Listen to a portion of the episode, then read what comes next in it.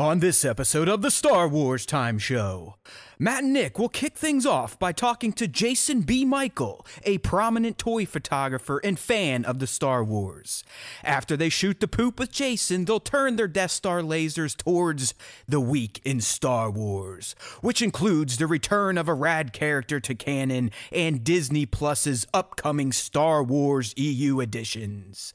The two wannabe Force users will then riff on a Kenobi show update and a statement by Kevin Feige on his Star Wars work.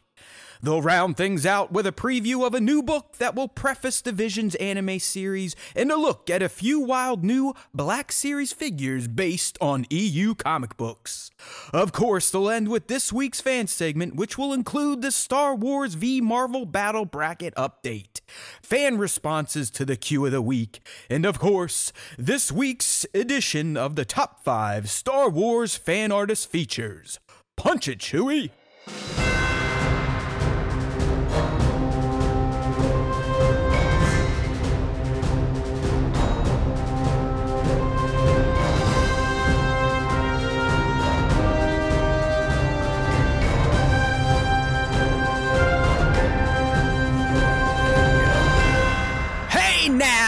Everybody! Welcome back to a brand new episode of the Star Wars Time Show. And yes, it is a guest episode, as you can see, sitting across from us, virtually, that is, because we believe in COVID precautions. We mm-hmm. have none other than toy photographer extraordinaire Jason B. Michael. Woo! That's right. We're going to be joined by uh, Jason for the you know the first uh, half of the show, first hour or so, and he's even agreed to stay on and go through the top five. So we're going to be switching things up this week. Usually after an interview, we kick their asses off, and then Nick and I sit around and be the Star Wars nerds that we are, go through the week's topics, geek out. This week, once we're done shaking Jason down, getting some tips from him, getting some information, learning about who he is as a Star Wars fan and artist, uh, instead of going into our usual topics, we're just going to go right into the fan segment. Uh, do the top five, maybe do some of the, the question responses as he has agreed to to stick around for a bit. Now, that was before we went live. So an hour into this, he might be like, fuck these guys, I'm out of here. But uh, that that's good. the plan. So if you're if you're listening and, and you, you know the, the toy stuff isn't quite your thing, you, you may have to scrub a bit after the interview to get to our thoughts, which will be deep and profound on all they things Star are. Wars that happened this past week, such as EU hitting Disney Plus, EU hitting the Black Series. Kenobi adding members to its production team, uh, so we got we got a lot of stuff to talk about. But of course, first and foremost, we're going to address my man right here, Mr. Uh, Jason B. Michael. Again, at Jason B. Michael on Instagram. Uh, one of my personal favorite Star Wars artists. And there, there's a bit of a backstory. I mean, I, I've, I've talked about uh, J- Jason on this show a lot, right? I mean, I I guess, Jason, we'll just start right there. What the hell motivated you, someone that clearly has grown into one of the cream of the crop, to ask someone like me on Instagram for tips on toy photography. Uh, to this day, like I mean, if you're on the live stream, people, you can see Jason's work. We have his page up. Uh, he has some of his most recent shots. You got a mix of DC, Marvel, TMNT. I mean, he, he's all he, he's all over the pop culture universe with his artistry. But Jason, I, I know you started back in uh, February 2019, so you're you're still one of the one of the newer photographers out there, even though you've become a, a mainstay and a name in the community. But what what what what type of drugs were you on back in 2019? Scrolling through the feed and you saw Haywood Pop taking basic pictures of Funko Pops, or maybe a Black Series just standing there like, "Hey, I'm a piece of plastic." Uh, I guess why why reach out to me? I mean, I'm flattered, but I I, I feel like you have way more artistic creativity in your pinky than I do in my entire soul. I, I listen, man. I um I reached out to everyone I thought who was interesting at the time, and you know, don't don't discredit your work. You're one of the guys that got me into this, and so yeah, I mean, I um I reached out because you looked like a nice guy, first of all, and I like what you were doing. Uh, I still like what you do. You know, I, even if you're waging this Instagram war that we hear about pretty much every show, I completely understand what it is. We could talk about that a little bit as well. But um, it was just I, I, like learning, man. And so whenever I uh, I you know I, I, followed like bananas first and Mitchell, who I was aware of, and all that stuff, and then I started looking into who who I thought was interesting, and I was really hardcore into Star Wars at that time. I still am a little bit, not as much today. Uh, we could talk about that later, but it was really a question of trying to get better. And the thing is, is that because I had no real experience with photography, and everyone seemed to be know to look what to look like they knew what they were doing, um, I just started asking a bunch of questions to a bunch of people. And so you happen to be one and, of them. And look, and so look what, and look what happened. I mean, that's that, that's something a lot of you starting out should take to heart here. I mean, I'm not I'm not fucking around. If you look at Jason's growth over two years, there's no other artist that I've seen, and I, have been in the community now. Like I, I I'm I'm I, I, can almost call myself an an ambassador. I mean, it's been like since late 15, yeah, yeah, 16. Absolutely.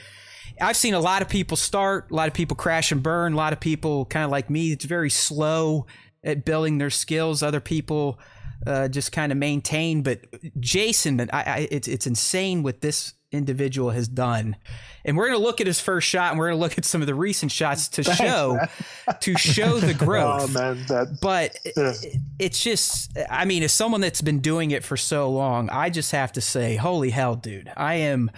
Uh, there's a bit of jealousy, I guess. I'll be honest. I'm, I'm envious of your abilities and your creativity and some of the scenes that you cook up but you are someone that really took the advice that people like myself, Black Series, Bananas yes. gave you, and you ran with it. Like you didn't just take it to heart, like you ran with it, you practice it, and now you are, like I've said, at least to me, I mean, this is still an opinion based type of medium, right? I mean, it's art to mm-hmm. everyone mm-hmm. is is subjective, but to me, you are what you put out now is of the same quality of the legends that we talk about the plastic actions the bananas. Uh, i mean you, you, compare your work to what jax is doing now and they're on even footing in my opinion so. yeah. Yeah. I mean, that is what i was going to say too man is that I've kind of, you know, passively seen the evolution of your style and your work over time as well. And I mean, the stuff that you're putting out recently is just it is. I mean, like I know it's I, I know from Matt it, it can be hard to take compliments like that, but the stuff that you're doing with these mashups, with these crossovers, these you know these really thought thought out creative setups it does remind me a lot of plastic action and that was one of the parallels that i wanted to draw when talking to you as well i mean it's just it takes a very creative mind to do something like you know, like what you see with the Inspector Gadget Batman crossover, or you know, even you know the the Logan Deadpool, uh, you dude, know, your the, most the recent shot. Deadpool, I saw that, if, I was like, oh if, man, that. if you analyze that shot and look at all the nuance that Jason put into it, that that's where you see what. I'm talking about. Like I, he he's being like me, you know, he's he's like, ah, no, I'm, it's okay, I'm not that good. I get it. We all uh, a lot of artists. I don't tend, think I'll stay for the whole show. a lot of artists tend to to, to self hate their own work, but uh, no, I mean he he's up there. So uh, let's kind of back away from the the Jason love because I, I, clearly am a Thank a you. fanboy of at Jason B Michael. I, I, feel like it's almost like watching a child bloom and, and become you know a superstar. It felt like yeah. it. it, it it's just you. like I, it's, it's like I've we've all gotten used to a life online where you know through these social media platforms through the communities like the toy photography star wars whatever you, you get to know people and you feel like you know them. You feel like you're friends. I mean, I, I feel like I could roll up to Canada yeah, yeah. And, and, sit down with Jason and, and, have a drink and it wouldn't be awkward. Uh, and that's that. I don't know. It's like I, I've watched his career closely and it, it's just been it, has been stupendous, if you will. So, um, before we get that. back Very into the like the, the, the photography aspect, let, us kind of break down who you are as a Star Wars fan, because after all, this is the Star Wars time show. Mm. So, so yes. we got to talk Star Wars. We'll let all those other professional toy photography podcasts deal with the the art form, but uh, you know, let, let let's get down to it, Jason how long have you been a fan of the Star Wars? Is this a a lifelong fandom oh. or something you came into later on in life, like my friend Nick here? No, I, I mean I was five, I think, roughly around that time. So that would be 1985. And I remember um, I was watching Empire Strikes Back for the first time, and I had no idea what it was.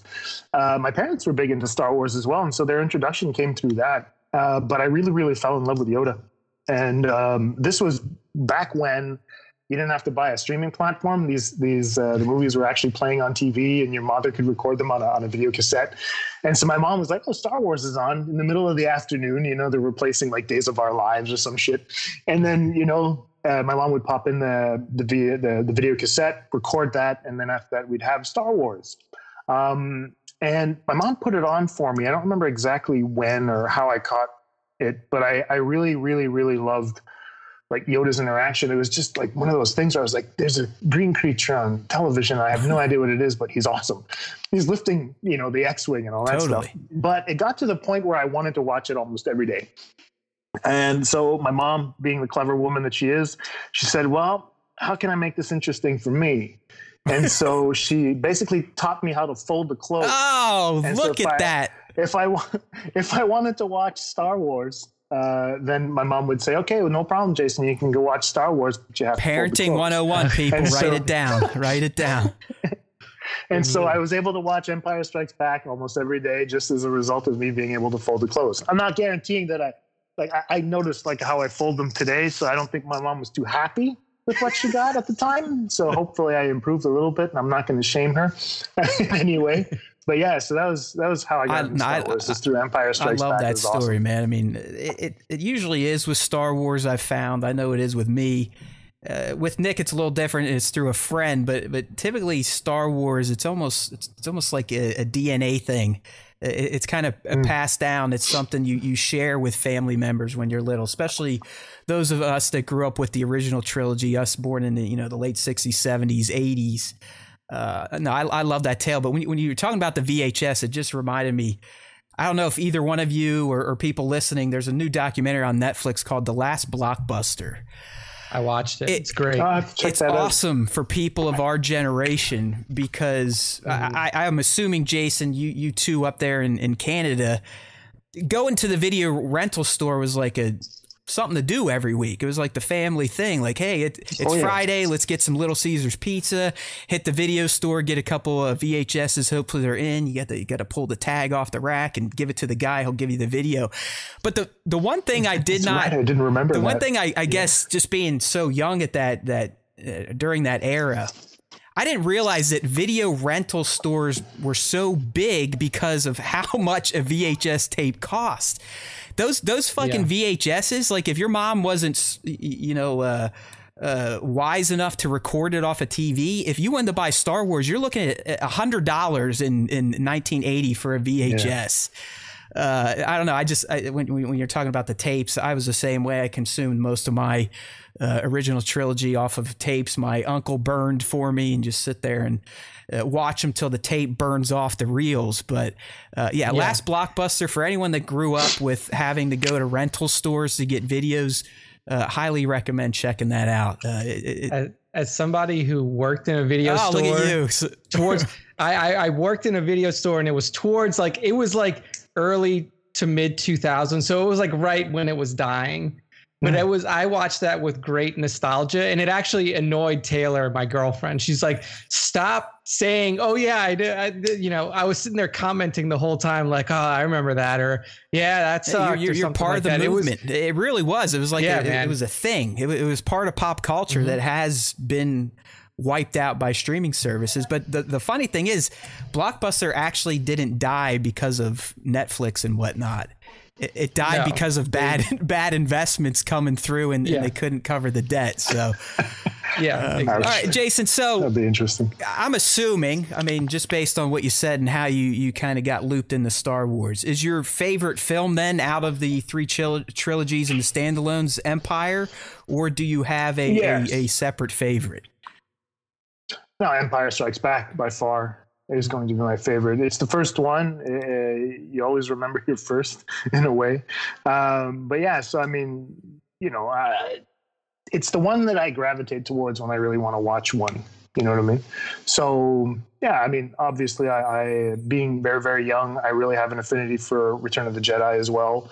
Uh, at that time. So, I mean, I, I, remember talking with one of my friends who's just slightly older than I am, who who was pissed off about the Ewoks and was like, "But I have a soft place in my heart for the Ewoks. I really, really love them. I like the the character development that they have. Well, the few that have a bit of characters, a bit of character to develop. But um, yeah, man, it was um, those two specifically uh, would be my favorite. Um, an unpopular opinion, my, the one right after that would be The Last Jedi, which is, I understand, okay. not necessarily what most people like to hear, but. Don't you know, worry, I, we're not really, going to really... pull out our flamethrowers no, no. and, and melt your face over no. that. We, we are really, we're normal I, here. I like it, flaws and all. We're... Yeah, flaws and all. I really, really like that movie. There are a couple of decisions I would have made differently, obviously. Force Awakens was a nice uh, foray into it. But um, yeah, I've recently grown to accept the prequels because it, it, came in the period of time like when I was between 19 and 25 years old, uh, where you know you're you're figuring out that you're dead set in the way that you see things and you're not necessarily open to anything. And then you kind of mellow out with age where you're like, why am I pissed off at this yeah. again? I, I, can understand why, like, you know, there are certain aspects that are kind of shitty. You know, you're like, oh, you, you do that, you tweak this and that, and it'd be a really good film. But I caught myself watching them uh, I'd say maybe roughly about a year, a year and a half ago, and I had nothing wrong. Um, they, are not that great. They're not terrible either. I don't feel like uh, I, know, it didn't ruin. I, have kind of I've me. experienced a, a, similar renaissance with the prequels over the years. I, I was. I mean, I, it sounds like we're we're same age. I mean, I'm I'm 80, so just just turned 40, turned 41 in July. Uh, but the All prequels right. hit hard for me. I was so pumped. I had all these visions of what they could be, what they should be. Uh, it's very similar to what, how people reacted to the sequels, right? They had ideas of what they wanted to see, and then they got what they yeah. didn't want to see, and then they wanted to burn down Disney and kill everybody. Uh, back then, we didn't have social media to get our pitchforks out and, and organize all of our troll hate. Oh, that's right. Uh, but yeah. I, I too, like I said, I, have I've come around to them, and it, it, you are right, and you know just from listening to the show. I, it, this may sound like an oxymoron, but I too have mellowed out a bit in my uh, older age. Uh, I've I've let go a lot of the the pearl clutching I used to do over some of my Star Wars opinions. Uh, de- definitely right. the prequels. I mean, the prequels yeah. I, I, basically went into a. Uh, I just stopped watching Star Wars for years. I mean, after 2005, I don't think I watched anything Star Wars again until Clone Wars came out in the 08. And I didn't touch the movies until I found out that, you know, Disney bought it and we were going to get the sequels. So the, the prequels really did yeah. a number on my, my Star Wars psyche. But I have, I've learned to kind of let go of that shit and just appreciate some of the fun aspects of the prequels. But really, it was the, the Clone Wars for me are what kind of put band-aids on the movies and made everything in that era just kind of work a bit better. Man, I'm hoping that I get that eventually with Rise of Skywalker. because yeah. that's the that it kind of it kind of you know you know took the rug from under me. When you know what? Let, us get into like that. Let's get into that right now because um, I remember right, just you know enough. I'm not I'm not a creep, yeah. but I do follow them and I look through people's stories and I read captions and whatnot. It is hey, people right. put it out there. I'll read it. We all do it. But I remember when TROS came out, you, you were pretty bummed out by the decisions. Uh, and again, correct me if I'm wrong, but I think your take was mostly like this is almost too much fan service, too much erasure of episode eight, and it just seemed like it didn't pay off on uh, on the, the overall vision that they were going for. No, I don't. I, I, wasn't necessarily going in that direction. I don't think they were trying to repair anything with regards to episode eight. Um, I wish they had more time to make a movie that they wanted to make, to be honest, because I think that two years between films was not necessarily logical, but that's just my personal opinion. But what I've found weird was um, some of the decisions they made. You know, the idea of having her as a Palpatine, which is something again I'm going to have to learn to live with, and all that stuff. It's not a problem. Don't worry, I hate it too. It is, I hate it too. Gives gives me gives me the heebie-jeebies when yeah. Kylo says, "Rey, you're a Palpatine." It's like, oh my god, what? Who wrote that down yeah. and read it and said, "Yeah, that's cool. Let's do it."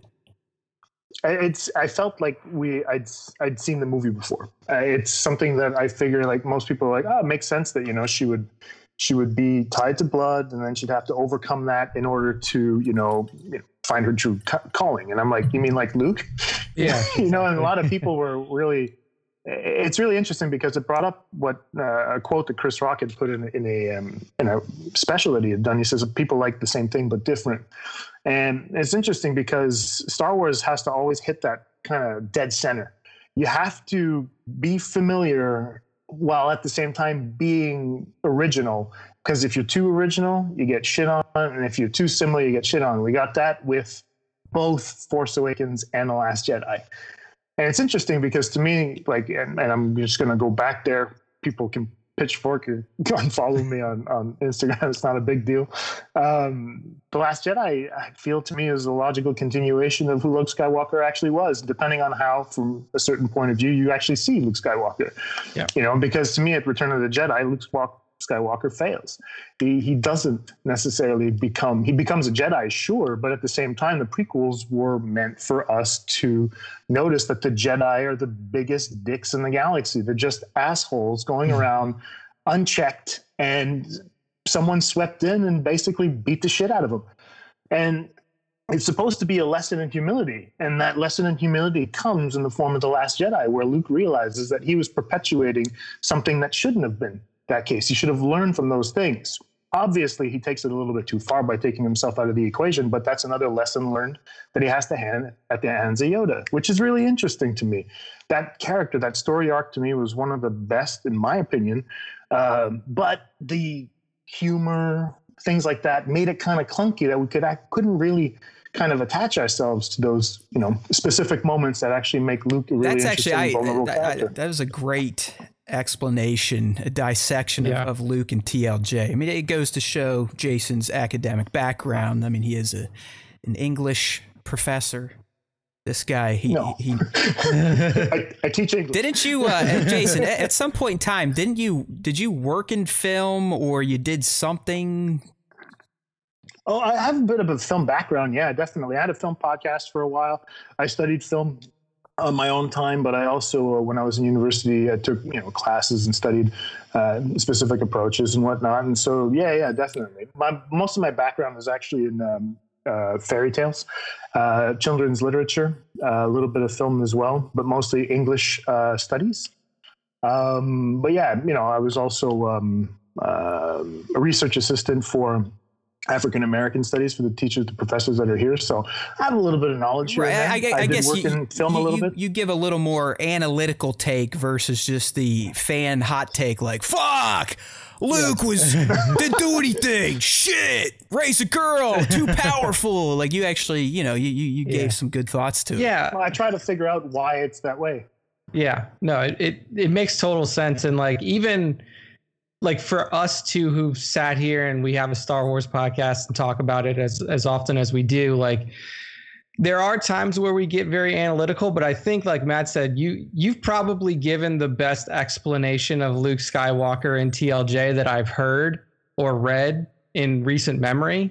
And it it actually gives me a better appreciation for that oh. version of him than than oh, yeah. I have Nick, Nick's one of those big TLJ haters. Like he he's getting okay. ready to delete you off the okay. show right now. No, he. I, I will never forget it. I remember I, I was in Vegas when I saw it because we I, I saw I was out there with the intern. Uh, we just went to a hockey game, rolled over to TLJ, watched it. I was like, "Whoa, that was fucking! I liked it." shit, I got emotional. Yeah, it's weird. Yeah, the, the, the, the you know, it's yeah. weird, but then you're like, okay, how do I how do I make sense of it? I just, you dude, know? I remember the the opening segment, like the space battle outside of you know some of the humor stuff. That was just awesome. so fucking yeah. intense the first time you see it. Like waiting for the bomb to drop. Like I was like, oh, you know, could barely breathe. Uh, at the end when Finn is getting ready to to sacrifice himself, I'm like, no, oh, it was great, but. I, am with you on Luke. I did not. I was not turned off on Luke. The only thing that kind of bummed me out about Luke is I, I don't even feel like cranky Luke would have been that pissy to Rey at first. Like that, that's the one thing yeah. about yeah, I Luke I, I, didn't quite appreciate. I, I understood how he went into yeah. self exile because let's. I mean, go watch Luke Skywalker in the movies. He is a whiny little bitch. All he does is he, he pisses and moans and why? What about me and my future? Blah, blah, blah, He's always been kind of a whiny guy. Yes, he'll go out and try to save people, but it's usually against the advice of others because it's going to get people in trouble. I mean, he essentially got his friends yep. captured because he's got to be the tough guy. Um, but but I could see where Luke, knowing that he fucked up and and, and put the, the galaxy back into a dark side spin, would feel pretty down about that. Um, yeah, I, I get I, that, but I mean that's why Ahsoka is so important in in uh, the Mandalorian. The fact that she doesn't want to train Grogu just shows how much more you know how much wiser she is than Luke. Right.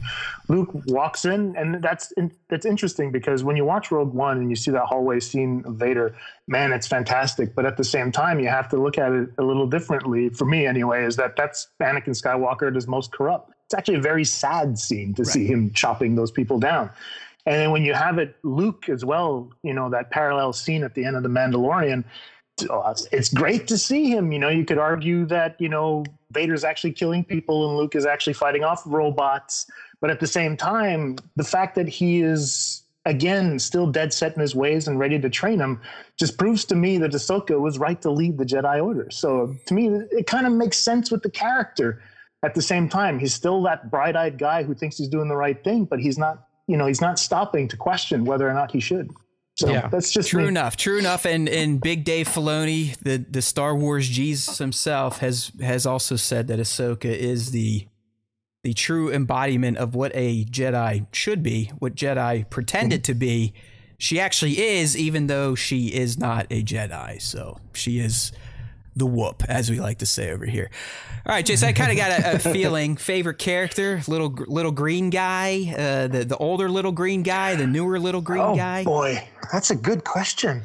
I don't know what my favorite character is. Yo, Yoda didn't stick with I, you I, after he was the thing that kind of no, brought Yoda's you into definitely fantastic. It's just that what I, I never like Yoda in the prequels is a little bit weird to me. Yeah, I always figured that he would be more of a, of a a mind Jedi as opposed to a lightsaber guy. So like when mm-hmm. you see him twist and turn, I'm like, ooh, okay, that was a bit weird. But I get it. I get like, you know, from a martial arts standpoints, that whole chi concentrated and you only use it in self defense. He literally he literally hobbles in with a cane and then goes right. into full on ninjutsu mode. yeah. Uh, so yeah, definitely Yoda because I think that there's like when my daughters are feeling a certain way about something, I'll always be able to find a Yoda line to give them you know what I mean? Okay, Dad, I'll try. Like, what does Yoda say?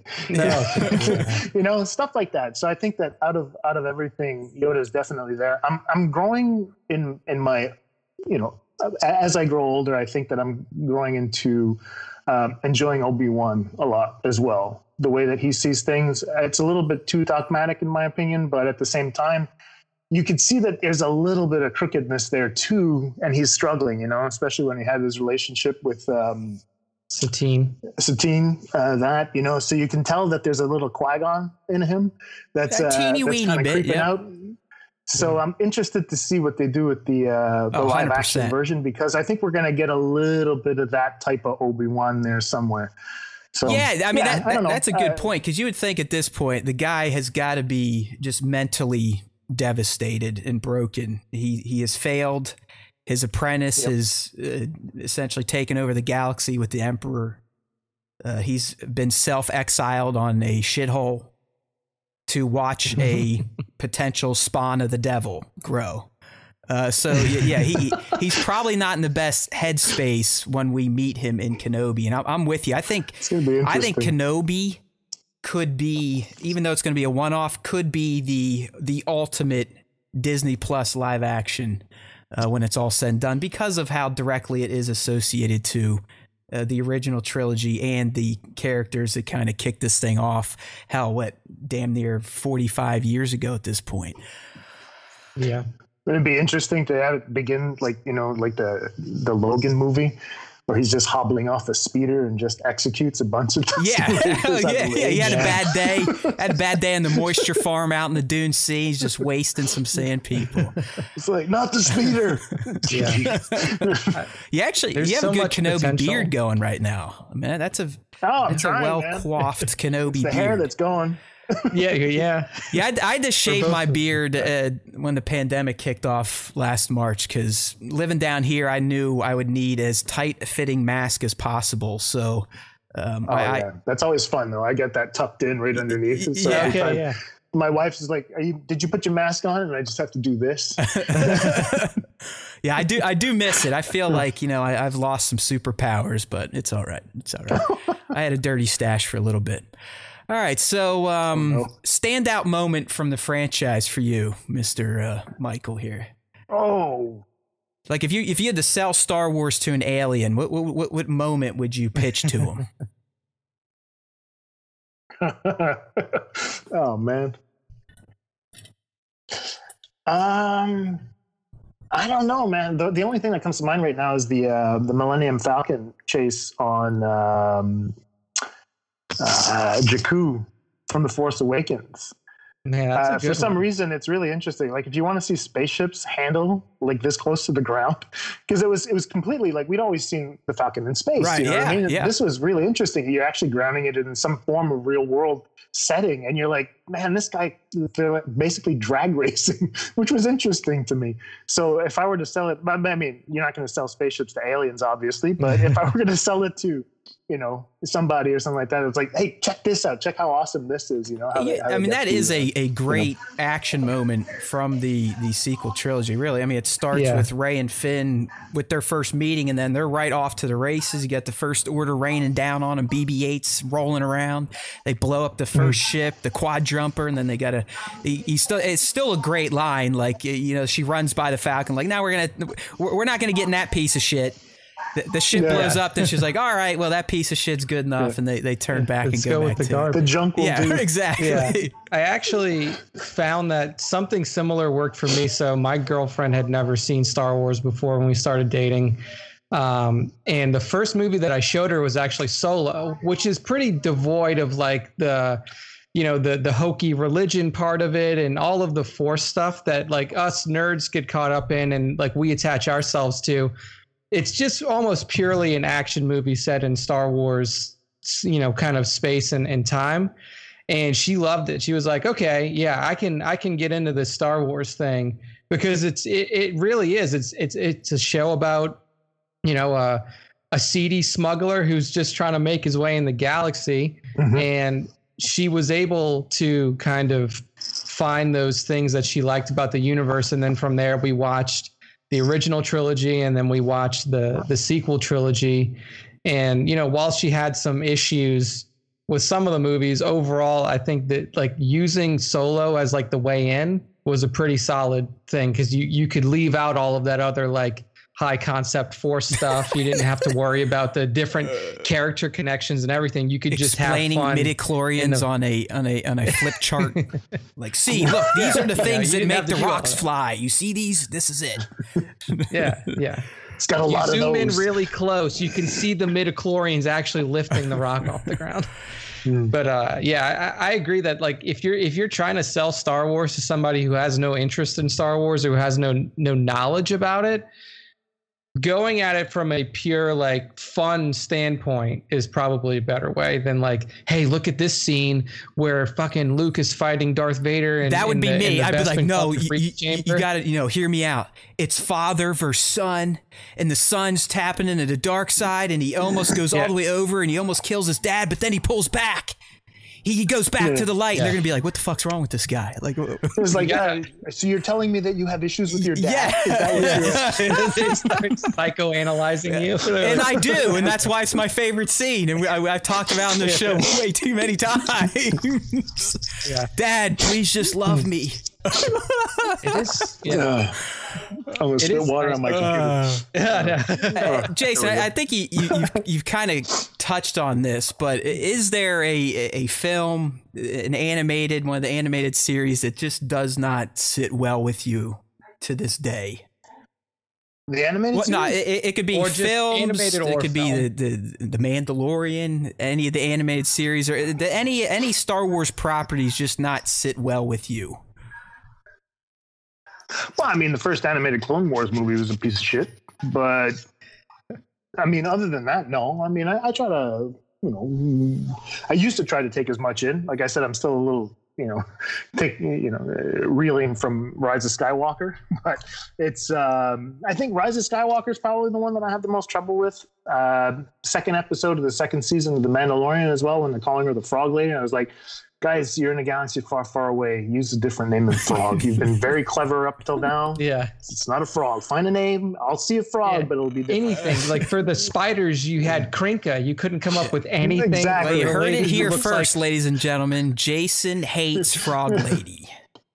yeah. Don't hate Frog Lady. I hate He was he was they're calling her cheering as Grogu were, were, was eating her spawn left and right. He's like, yeah, eat it, But- Frog Lady. Yeah, that was funny though. That, That that's was- exactly what kids would do.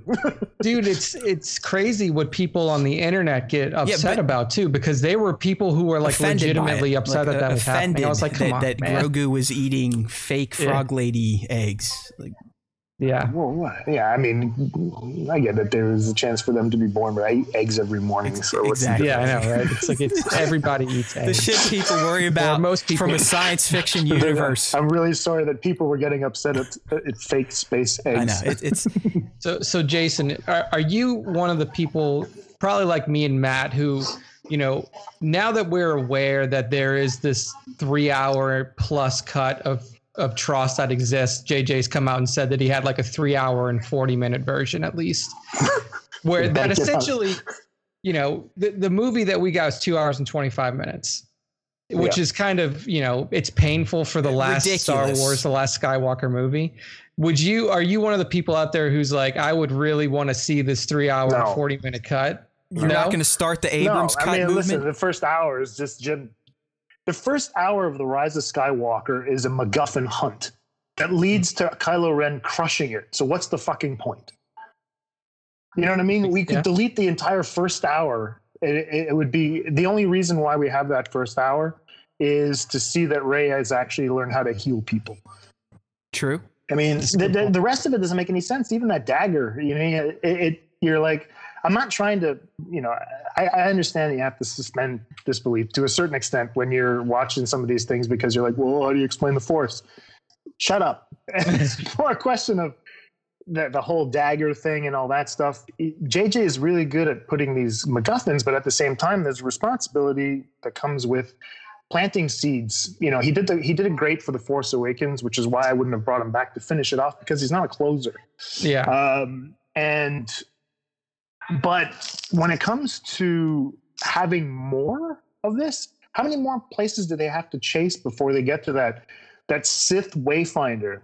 And it's interesting because Kevin Smithy says that's a first draft name. Why aren't you guys coming up with the third draft name for the thing? Which Yeah. makes perfect sense to me. A Sith Wayfinder? Yeah. Why? If Rey's able to use it, why is it a Sith Wayfinder? It doesn't make any sense. True. Is it just because it has to get to Exegol? Is it? Then I mean, your your traveling beacon makes no sense. It's like the weirdest GPS in the world. It only you are bringing up good points to do with the because I think what, what they're doing now, and I, I've actually I've been going through the most recent uh, Vader comic from Marvel, and it's like they're Yeah. using this comic, Jason, to fill in the backstory for Exegol and Wayfinders because Vader actually gets the fucking Wayfinder that Kylo was looking boy. for from Mustafar and goes to Exegol. So it, Yeah. it's like they, it, you know, they, they they they pitched it all. They made it all canon and TROS. Just shove it down your throat. Here you go. The names. This is what we Right. do. And now they're starting to backfill Yeah. the the canon, if you will. It's all right, I guess. I mean, I don't mind that, but at the same time, do you really need ancillary material in order to fill in the gaps? I thought it was really fun to be able to fill in the gaps with the like the, some of the books and things like that, but you were supposed to be able to have these movies that stand alone. You know what I mean? Like one of the biggest problems that I thought as well, and I'm gonna stop complaining because I, I don't know what the comment section looks like yet. no But- that's all. It's um, why did they need one ship to get out when the entire rebel fleet can get in and get out no problem you know what i mean it's one of those things where you're like wow they spent like a so much fucking time building this armada right. in order to go conquer the universe and yet they have this one place one beacon and they they can't get out of there and yet when they turn around you have the entire rebel fleet they seem to have no issue whatsoever in and out of that place with no fucking beacon. Well, that's what. That's why Rey like, was what? plotting the track. She had. You remember they were they were plotting yeah. her as she was going. I love this. And then they're going to use that to get back out. Why didn't the fucking fleet follow that then? True enough. True enough. See, I oh, mean, yeah. th- this guy watches movies with a critical eye, and it's not just your typical. No, yeah. It's not your no, typical Star just, Wars anyway. fan eye of just. Blah! I mean, they're, they're, good thoughts. I, I like for what it's worth, I like the confrontation between Rey and, and Kylo Ren on uh, on the, the ruins of the Death Star. I thought that was interesting because there's a lot more going on in that scene than than um, you know just them fighting. It's basically them figuring out that this this pointless. No yeah. one's gonna win. Yeah. You know what I mean? And the fact that Leia intervenes, I thought that was interesting as well. You know, in order to, she was basically sacrificing herself to sacrifice her son, and then so that he can actually come to the light side of the force, which is really interesting when you think yeah. about it. Um, you know, to get her like she knows that his only vulnerable, the only vulnerability he has is the fact that he never really got to have a relationship with Han, but that he would do anything for right. her. Yeah. And so that was a that little moment. No, you know, that, that that's a had, beautiful. Really great. It's one of one of few beautiful moments in TROS. Uh, there, yeah. There's a couple there but that got the um, Star Wars emotions going, but it wasn't again wasn't quite right. what I was looking so, for. Do uh, do I want to see the Snyder cut of Rise I mean, I'll, I'll, bring it up. I I've watched it twice, so the Snyder. Cut. I had I was on spring break last week, so don't start shitting on me like I have nothing to do. I mean, I literally had nothing to do, so I had I had eight hours to kill. I watched the fir- I, the first time I watched it sat through the whole six parts in the epilogue, four hours straight. Second time, it was more to like, hey, wife, look look at the changes, and the kid on it, my my five year old fucking loves it. Even though it's a rated nice. R movie, that's just how we roll here at the at the Haywood house. Doesn't matter. I brought my kids to see Logan yeah, at the thank theater. you. It's just like I, I, don't I don't really get that. Uh, if they say bad words and shit, it's gonna fuck people up. I mean, listen to me. I mean, she's Worst thing, if my kid has Dude. a bad mouth, then so be it. As long as she's a good human, I don't yeah. give a shit if she talks like me. Who cares? But yeah. I I quite enjoyed Snyder's vision. It's way more mm-hmm. coherent than what Whedon gave us. Every character in that film now has a a an actual arc that is paid off on. Uh, the the Steppenwolf, the dark side, the Desaad stuff is all heavily looped in. Even Steppenwolf has an arc that makes sense now. Uh, you, you, learn why he uh, invades Earth, why he's trying to collect the mother boxes. He doesn't call them mother anymore. He looks different. Um, Cyborg is becomes the movie. I mean, th- there is so many new Cyborg scenes. He he, in my opinion, becomes kind of the heart, the the focal point uh, of the film the extra stuff, like the the nightmare stuff that he shot, I think it was a nice kind of little carrot to dangle. Like, hey, if I was allowed to do my Justice League trilogy, this is where I was going next. Um, mm. So if if you're a fan of DC, if you like the way Snyder shoots stuff, like his style of of film action, the way he he grades his his uh his film, I guess. Uh, yeah. and, if you, I'm not even saying you had to love Snyder's DC universe, like Man of Steel to BVS to this Justice League.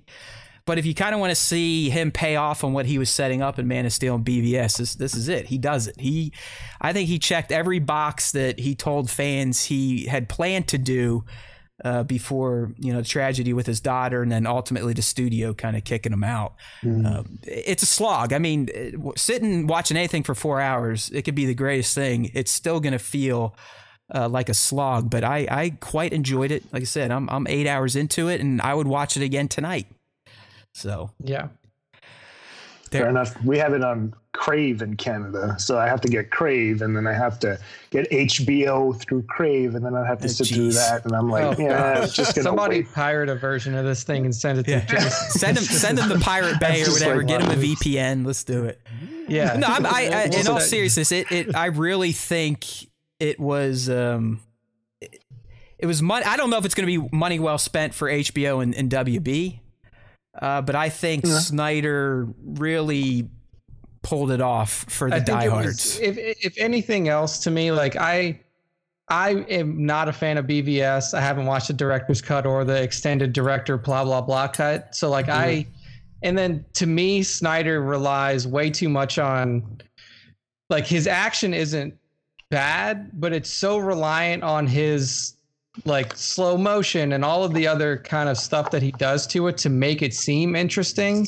Whereas like you have actors, I mean, you have directors like, um, you know, the guy who did Kingsman who just does good action and doesn't need a lot of Snyder's bullshit. So like, I'm interested in it just to see it from a nerd standpoint. But for me, like, a four hour movie would never come out in theaters. Like it's it's not a realistic version of what we would have seen in theaters anyway. And we all know that this is not being continued. So whatever we see here is is moot to what happens. Dude, in, at this point, DC the fact forward. that the fact that fans did get this thing made I'm not going to say, even yeah. though, I mean, WB's exec has literally come out, I think, yesterday and said, yeah, we're, where the you know the DC universe is moving on without the the, the Snyder vision. But if there's enough of an uproar, enough of the de- uh, demand, money talks. So, uh, well, I also I'm not going to completely that, like, say that, that he's said, not ever going to get to do Justice League two and three. It's it's looking very. Well, Snyder unlikely. said that he doesn't even want to touch it anymore. He's like, I'm yeah, done well, with. Would DC. you, if you're if you're courting someone that's going to pay you millions of dollars, would you be like, yeah, I'll do it, I'll do it, I'll do it for free, or would you say, I don't know, I've got other stuff to do? He's he's trying to to grease him up a little bit, get get that payday. I don't know. I think that people are very caught up with like, oh, this four hour long movie was better than the one that was clearly shit. And they also forget that he put out a two and a half hour long movie that was legitimate garbage. Like BVS was so bad that it almost made me not want to watch DC. See, I don't, again. I don't hate them that much. I, I think Snyder suffers from editing I mean, this is a guy that clearly benefited from being able to deliver a four hour cut of his vision. Just like the three hour yeah. cut of BVS is way more, uh, is way better than the theatrical. Just like his Watchmen extended cut is better than theatrical. So I'll give you that. Snyder doesn't know how to edit himself. But if you yeah. let him get his whole vision out, I enjoyed it. I mean, you, you got to watch. You, you, you can't this, you can't comment it until you watch it, Nick. Don't be one of those yeah. people. Using using the DC as a pivot. So, Jason, your work is very diverse. If we look at your your um your your page, there's a lot of DC love in there. Like we see the Batman. Uh, oh yeah, a lot right. and stuff. So, were you always a DC fan? Did like did you grow up with DC Comics? Is this something that was always a part of your yeah, life? I was going to say, what in in that translated into your toy photography? Ah, that's a good question, man. Um, I, well, growing up, I was more of an X Men guy. Okay. Uh, I like the X Men. Batman has always been around, but Batman was going through weird changes, like in the '90s when I was reading comic books. You know, this was about the time that he got his back broken by Bane. Uh, they killed Superman, so yeah. there's a lot of weird stuff going on at DC where they were just kind of destroying their characters, for, you know, to, to to create new storylines. And there's nothing I don't mind, like you know, the whole story arc. You know, um, Knightfall, uh, all the way to KnightsEnd for uh, you know um, was it Jean Paul Valley who was um, you know, Azrael and all that stuff who became Batman that new weird suit that they had in Batman 500, which was interesting in a sense, uh, but um, I don't know. I mean, Batman 89 you know played a big part in, in, in all those things. So I mean that I think from a from a, a cultural standpoint, it was very hard to stay away from DC Mm-hmm. You know, because it was even in the news when they killed Superman. It was it was a it was a topic in the news. Uh, you know, so I mean, yeah. let, us be real. DC is where it all started. I mean, Marvel is a oh, yeah, is yeah. a derivative of most of DC's universe. that you can pretty much tie every Marvel character to a DC character. Mm-hmm. Um, with regards to Marvel comics, it's just that I haven't I haven't really I don't know. I, I, think it's it's just the figures that I have sometimes that might actually just inspire certain things. Mm-hmm. Batman, for example, is just one that's you know he's so rich to kind of misinterpret Yeah. Or or to interpret correctly. So you can you can do pretty much everything you want. You know, uh, with him, Spider Man's fun. I like him too. Um, recently, I just got that new Logan, which is really great. I think that I like that gritty version. It's, Hey, it's what, just Jason, what line is that, Logan? By the way, that's Noda. Noda We're- uh, Studios. for those of you on the live stream, or if you're listening on audio, you can go to the recorded version on YouTube. But I, I have Yeah. the picture pulled up right now. Yeah, So, Jason's yeah. showing the box now Yeah. as well. Noda Studios. That's a- Um, it that's was a really damn good-looking I ordered figure, this man. from China. China. Oh, he's great. He's really great. I actually broke him though. Oh no. No, but it's all right. I mean, it's because it his torso is supposed to twist a certain way, and then when I was trying to do it, I just forgot to heat him up, and I busted. I broke his torso off.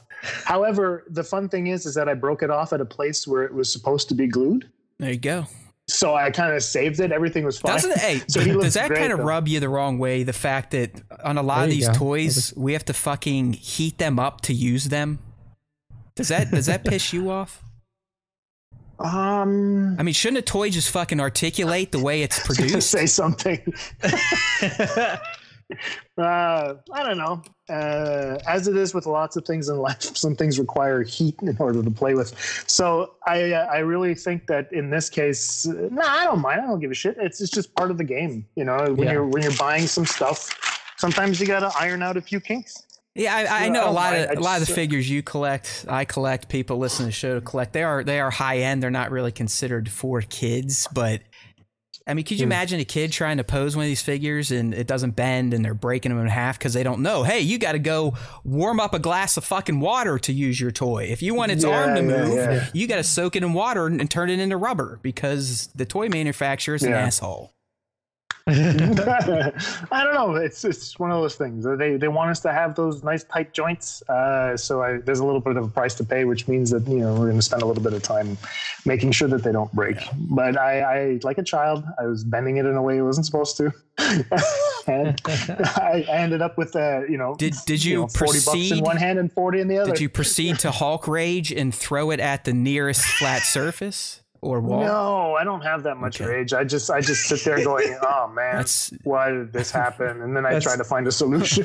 the appropriate response. or, yeah, that- or the the more level-headed it's just response, for I'll me say. it's putting the freaking hands on like sometimes when you pop a hand off and you got to put a new hand on nuclear like nuclear levels of stress for me uh, most recent was with my Play Arts Kai uh, final fantasy 7 figures uh, Oh. luckily the little little girl was down helping me which helps me kind of stay somewhat contained right. um, Dad's like the Hulk right now. yeah yeah I, I'll I, tell I've had mom.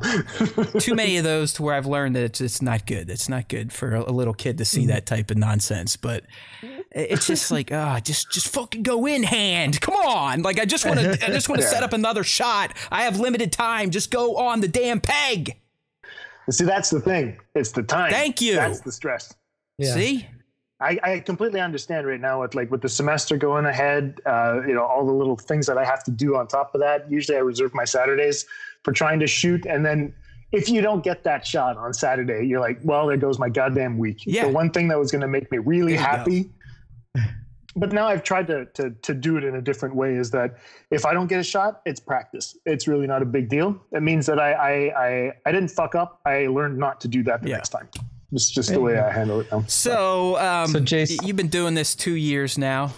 Uh, Yep. I would say when you started out, you were you were a Black Series uh, type of photographer, right? You, you started out with Star Wars pretty heavy, but these days, favorite line to shoot. I know because I spy on you, but w- what's your favorite line these days? Mezco toys. Um, the one the one I gravitate to is towards Mezco, obviously, but at the same time, I want to try to break away from that a little bit because I don't want to be known as that Right. either.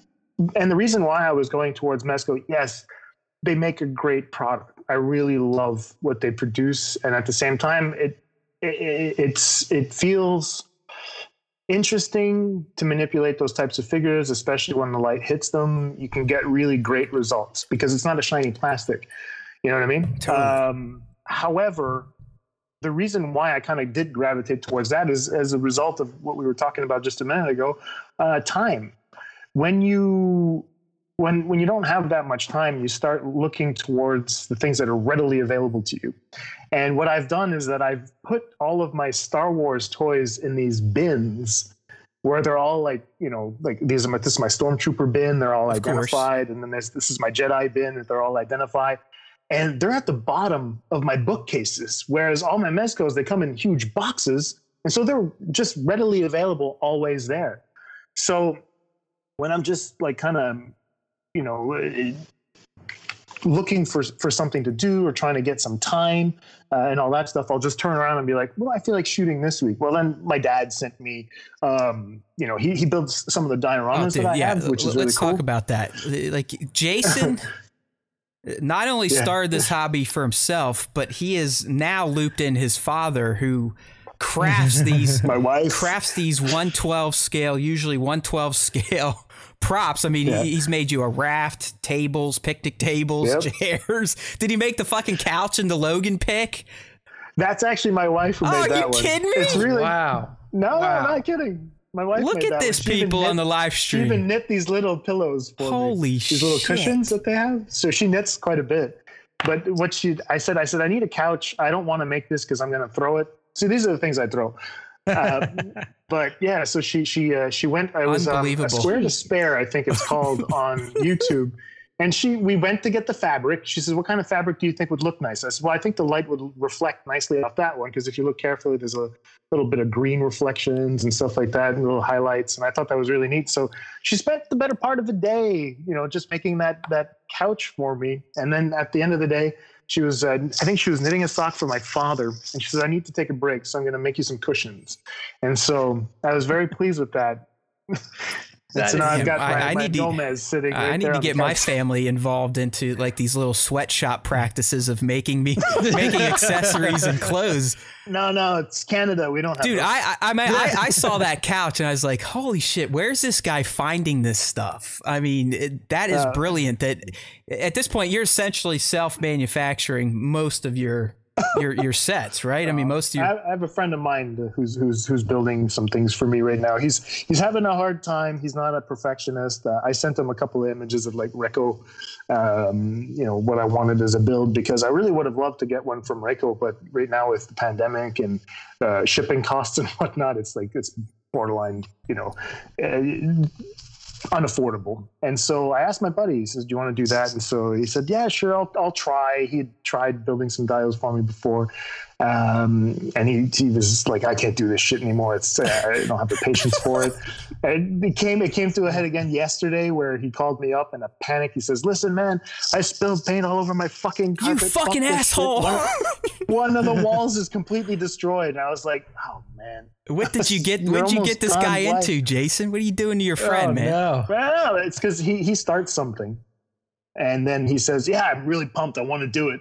And then after after you know a certain amount of time, he starts realizing the project he's gotten himself into and he hates it. he's like, I must have spent 120 hours on this thing. And I'm like, all right, maybe, but you know. Uh, you gotta, what's but, another yeah, five? I'd like, I'd like to, you know, I, I use a, like a, in the Inspector Gadget shot. There's just that's just a, a piece of paper with a cardboard behind it. That's from Instaprint diorama. I, I, like using his stuff now that I understand how to use it. A little at the beginning, I was like, "How the fuck am I to glue this to that?" And I have to print it out because I don't have a printer. And it's just a nightmare. At one point, I was like, "I just spent money on all. It's, it's I should have bought a diorama from some guy instead of printing all these sheets out and you know spending a you know small fortune on trying to on paper." So I don't know. My dad built the swing set as well, and you know a dock yeah, and like, all that like stuff. I said, so, I mean, I yeah. think I could write a book on Jason B. Michael. I mean, I'm not that creepy. Like I don't, I don't just sit there and stare at your profile all day. But uh, it's kind of taking things back to the beginning. I mean, I, I you kind of reached out when you started, and I've just followed along. Yep. I mean, it's just like, like I said, it's it's watching a a youngling uh, become a Jedi mm-hmm. Knight or, or, a Padawan to a Jedi Knight. And I would say Jason is well on his way to Jedi Master toy photographer. Um, but we're, we're, we're, taking I, up on the screen right now, Jason. I have your first ever toy photography shot, which just so happens oh, to be a Star Wars shot. That Luke, yes, I can't the, see anything right now. And so. um, the Luke Skywalker stare, shooting into the the camera, he got his lightsaber drawn yeah. as well. And if you if you yeah. look at this, this is February 9, 2019. We're not going to make fun of it. This is his first shot, but you can definitely see where he was taking tips from me because it's a it's a nice little portrait shot, right? It's just Luke with his arm out. He's got his lightsaber. Yeah. Nothing too fancy. Not a lot of effects. Just Luke in front of it. Is, is this your first digirama here? Yeah, man. I had no idea what I was doing. I, I was just uh, it was really weird because um, I've told this story before, but it's a fun one. The, I um, they just put out this archive series, and I you know everyone was clamoring for that pilot Luke Skywalker, the one that was exclusive to San Diego Comic Con, and I really really wanted that figure. Uh, I think that this was a version of that where it was affordable, and so I ended up yep. buying three of them. And um, I don't know. I, I wanted one for the collection I wanted to open one up to see what it felt like because I hadn't handled toys in a while. Um, and I'd never really had a Luke Skywalker figure. So it'd be interesting. And I figured that if I was going to try maybe to take a couple of pictures, uh, I should have one spare in case I break it because that's the mm-hmm. logic of a collector. Get more. um, and so, yeah, I just decided I was going to open it up and maybe set them up on my computer screen. I thought I saw some people do that. I took this with my, I think my phone, and then I opened up Photoshop and tried to put you know a few effects on there, and yeah, that was the first one. And I was supposed to be on Hoth, but I don't know why, but I can't seem to get my digis to look like good right off the bat. I'm gonna have to talk to um, I think it was Trevor Williams I was talking to the other day. I was, hey man, you're gonna need to give me a class on how to get the you know the white balance correct for you know the the the digis because I keep screwing up. And you can see that doesn't look like Hoth at all. It's blue. No one knows where the hell he is. hey, it's. I just thought it was like a like a like a, a, 90s. It's a synth version of of Hoth, or you know late late 80s. or it's like it's like it's like the golden hour version of Hoth. Like when Hoth sunsets, it's not orange. What, you never blue, heard of the purple so moons of Hoth, Jason? Come on. Yeah, you know, it's it's, it's, it's the lore. I knew what I was doing. I was just testing you guys. yeah, yeah. It was a, it was all a, a lore. All right, so just to show people and uh, how Jason has grown, I also asked him to send over a couple of his favorite Star Wars shots, and we're also going to look at some of his personal favorites. We've I mean, the one we we've been talking about, the Logan Deadpool, is his most recent and one of his personal yeah. faves. But this will just go to show you the the growth that Jason has had. So we're going from February of 2019 to this next shot here, which is one of my favorites. It's it's a mashup of your Mezco toy love. So you got Gomez in there as a Jedi, yeah. Grogu's in a backpack, and he he's got his his cons on. He's midair, getting ready to slash at some sand people. And this was uh, July 7, 2020. So, you know, a, a yeah. year and a half later, look at the improvement in the quality of work, the attention to detail, and just the, uh, it's the artistry to it. I mean, it, how did you even think of this one? Was this just because you started messing around with Gomez and you liked the way he looked, or I mean, how did this idea come to you? Um, two, two, two things that came out with this one. Um, I when I saw Lone Roach for the first time, I thought he was one of the most amazing figures that I've ever seen.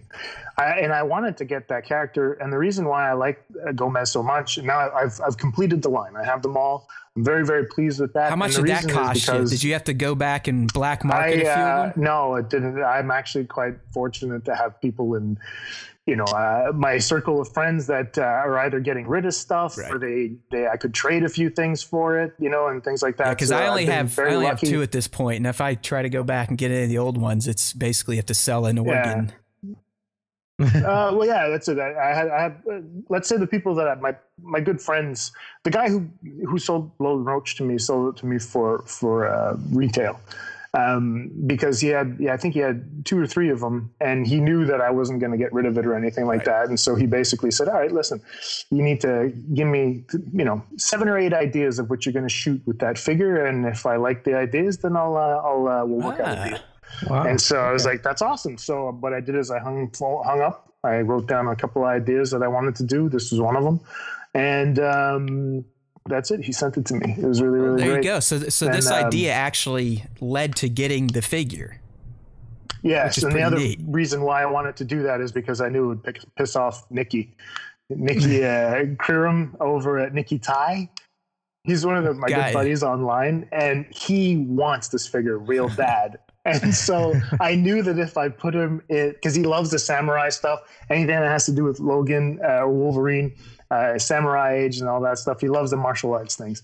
And I knew that if I put his favorite figure in a Jedi robe, he'd flip his lid. I think if you scroll actually on that, you I, I put a reaction of his. I said, "This is like, if you read like the what I did in the caption, I was like, this is Nikki's face right now when he when he, he notices that I did this with the with the Gomez. So it was just to taunt him a little bit. I was having so much fun.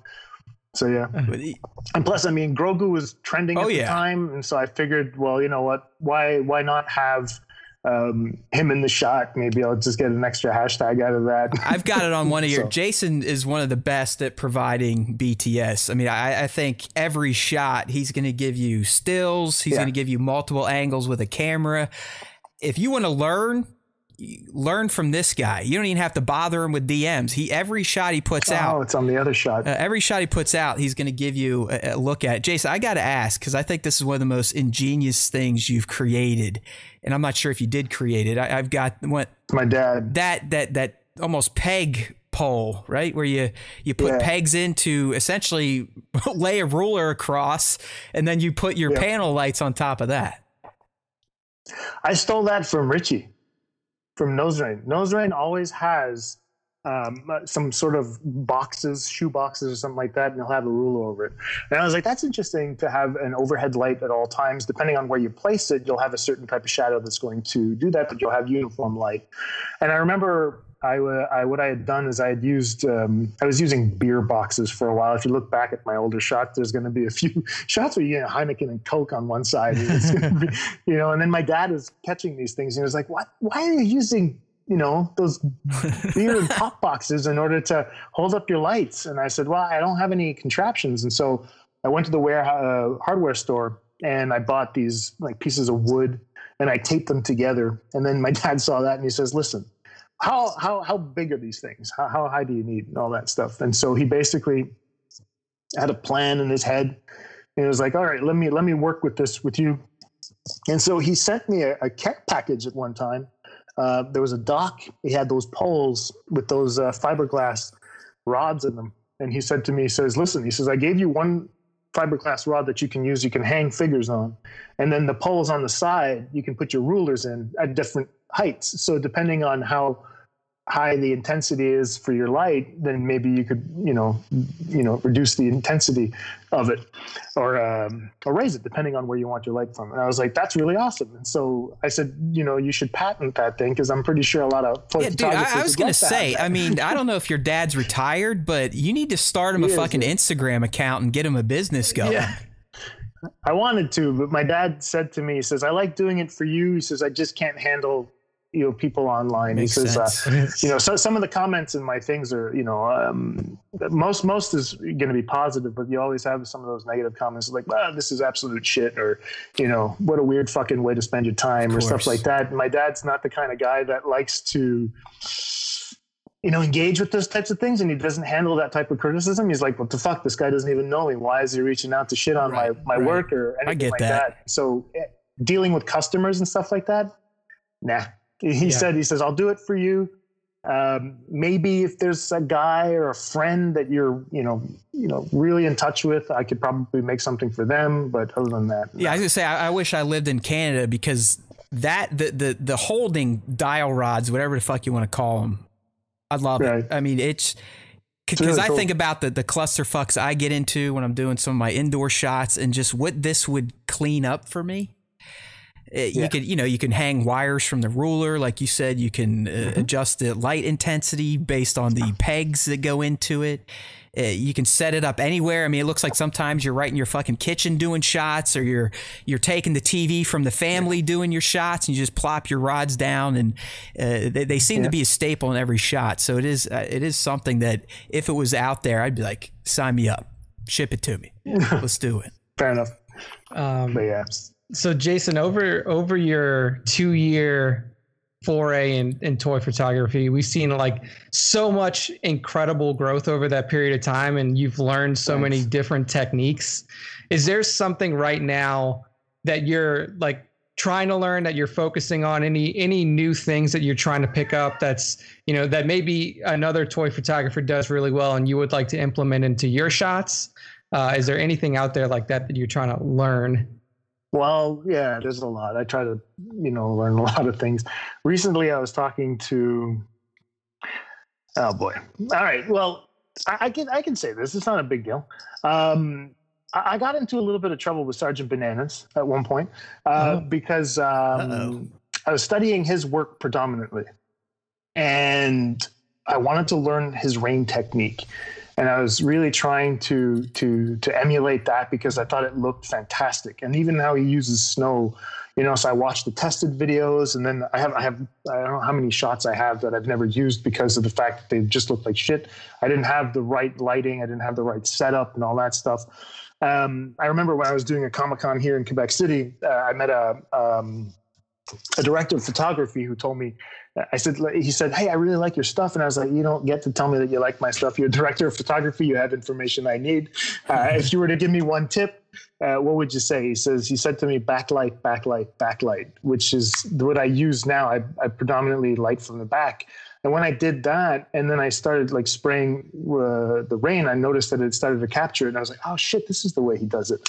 Um, and so I did this Popeye shot where um, it, it's essentially the same exact shot as Johnny, but I had finished the shot that I wanted to do beforehand. So I decided I'm just going to set up again to practice a little bit more. And I completely forgot that I had Johnny's shot on my phone the entire time in order to uh-huh. emulate it. And then I posted it on Instagram. Oh, no. And then he sent me the most perfect passive aggressive fuck you in his stories by sharing his shot to his stories. Yeah. And I'll never forget that because I was like, oh man, I I just pissed off one of the guys I look up to the most. And it was unintentional because I knew exactly what I was doing and I wasn't supposed to post that shot. And uh, so I reached out to him. I apologized. I explained the situation. He told me, you know, that that uh, he understood and all that. So we worked it out. It's all right. I, I don't know if there's any. He said it was water under the bridge uh, now and all that stuff. So I'm I'm okay. I'm okay with it. Uh, so I'm always very careful now in trying to emulate people's styles. Um, I recently spoke with uh, Jax from Plastic Action, and it was interesting because I'm trying to learn how to shoot um, with a very low shutter speed. Because sometimes, you know, you'll have guys like Richie, Jax, um, I think not, not as much Zay, but, you know, those, those guys have this nice um, foggy background, but that you can still kind of make out what they're, what's there. Yeah. Mm-hmm. And you can only achieve that with like, you know, having a, a high f stop where you're like, okay, I mean, if you're at like F9, F10, you, that means you need to create some form of distance. And so I reached out to him to ask, and I was like, you know, I said, listen, I really like this shot of yours, and I just don't get it. I says, how the fuck did you manage to to create that type of thing? Because then I, I studied his BTS, and then I basically broke down how I thought he made the shot, and he said, that's exactly how I did that. And wow. so I was like, oh Christ, he's creating an optical illusion. That is fucking cool. And so right now that's what I'm practicing. I'm working on trying to get certain certain amounts of depth where we can actually because I usually shoot at 3.2 or 2.8, which means that my background uh, is going to be completely blurry. You go that low. I, am surprised you get that amount of focus in your characters at that low of an aperture there. Yeah but that's because I'm using the 50 mil, right? So once you get that spot, your your your margin of maneuver is really. Is that really all you use, then, Jason? Just a 50 millimeter fix? Do you, do you use any other yeah, lenses? I tried to use a 100 millimeter. I hated it. Uh, I'm looking into maybe potentially getting a 35 and an 85 to see what it looks like. But I mean, I still have my Canon T5i, so I don't even have full frame mirrorless or anything like that. It's just a crop sensor. Um, so that's it. I'm trying to create those types of things. And so the Inspector Gadget shot is is me trying to get that type of depth of field. You know what I mean? Okay. So I was happy because I could see the building in the back, which was interesting. You can kind of make it out. There's a Batmobile there that you can yep. kind of make out. So I was like, okay, it's you know, it, it's not the hundred percent the way that he would do something like that, but I'm trying to be careful to make my own things. Uh, by what, trying what do you think to that is? Then? how they do it. what do, do you that. think that is, Jason? Is it like uh, are they getting pissed because they think you directly copied a, an idea, or because you're using the techniques? Because if it's techniques, No, I don't no, I don't no. understand that. But the technique is fine. Like like Jax uh, was really okay with everything that I asked and all that stuff, and it was really really fun conversation. wasn't too long either. You know, it was just basically me, you know, asking, you know, how- how do you create that, and he didn't. He he was he was happy to answer.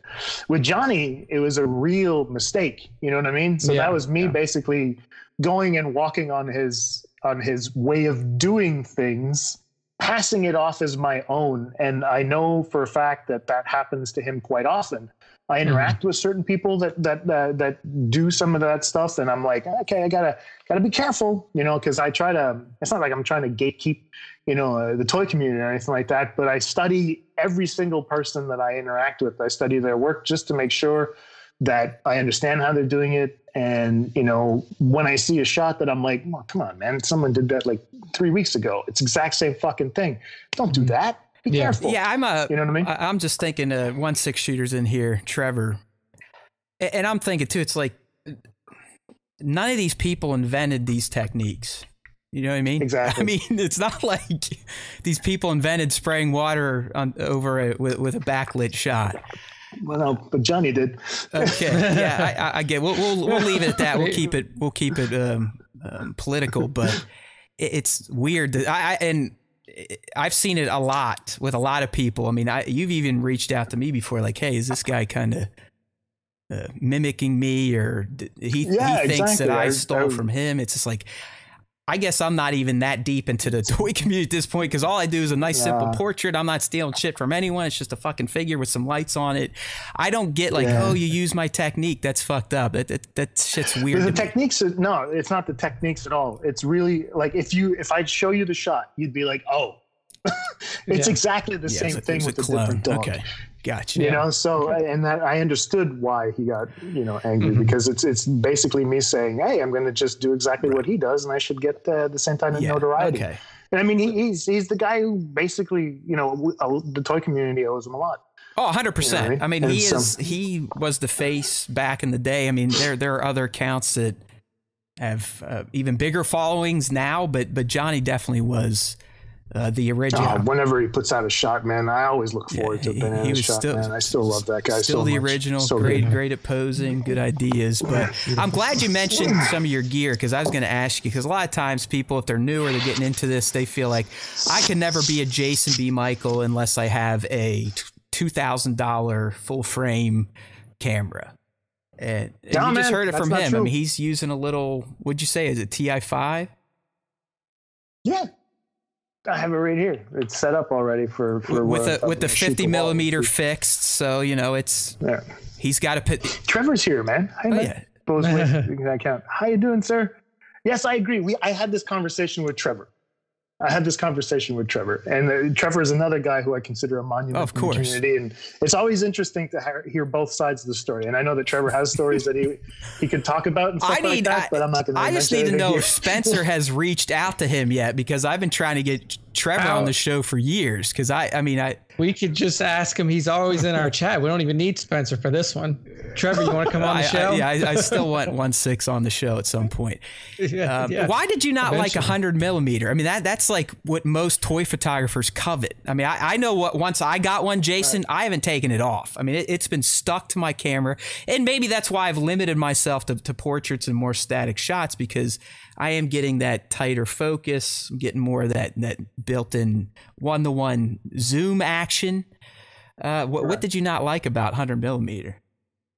Uh, it was weird because uh, the 100 millimeter, I, I used it for two shots. I rented it for a weekend, and it was during the. Uh, it was really weird because it was during the the, um, the toilet paper crisis last year, Oh no. and so that's when I did the Ant Man shot of him using just a Oh little yeah, on piece the of on the toilet paper. toilet seat. Yeah. And then yeah, everyone was like, "Wow, it's your brave sticking your fingers on the toilet seat." I was like, "I watched the fucking thing first. uh, but um, and then there was also Vader uh, taking the um, you know uh, what's his face? Oh Christ, I forgot his name. Dengar. Dengar, there you go. Yeah. Dengar's um, headgear off, you know, Yeah. because apparently it was a bathroom tissue shortage. Um, the the um, the the weird thing is, is that I like I I, I rarely shoot with the the eye viewfinder. I shoot with the screen. Um, You know, so I kind of zoom in, I do my things, and it would keep shutting off when I put the 100 millimeter lens on it. And so I had to turn it back on, but every time I turn it back on, I'm touching the fucking camera, which means that it's it's fucking up my my uh, my framing. And so I was just like, "Come on, man, stay on, piece of shit." And so uh, just having to, you know, turn it back on every single time, I got really really pissed off at it. And eventually, I just was like, "Okay, I have to get close up. If I want to shoot far away, I didn't have enough time to explore it." Um, so I, I just didn't have any fun with it at all. I wanted to rent a, another uh, lens. I wanted to rent the, I think it was the 35, and I also wanted to rent the 85. Uh, but they said that they're cheaper lenses, and therefore they don't rent them out. You have to buy them. Whereas because with the 100 millimeter roughly a thousand dollars, Eight hundred bucks if it's the Canon. Yeah. Oh, that's uh, so that's that's twelve hundred in here in Canada, and so I um I was like, well, we can rent that. That's fine. I tried it out and I just didn't like it. Maybe I should revisit it. Well, guess. I, I mean, I was going to say, I, I think you're giving me an opportunity to revisit my 50 because I, I started with a 52, like a, just a walking lens, point shoot. There's no zooming. It's fixed focus. You know, you, you, what you see is what you get, and it.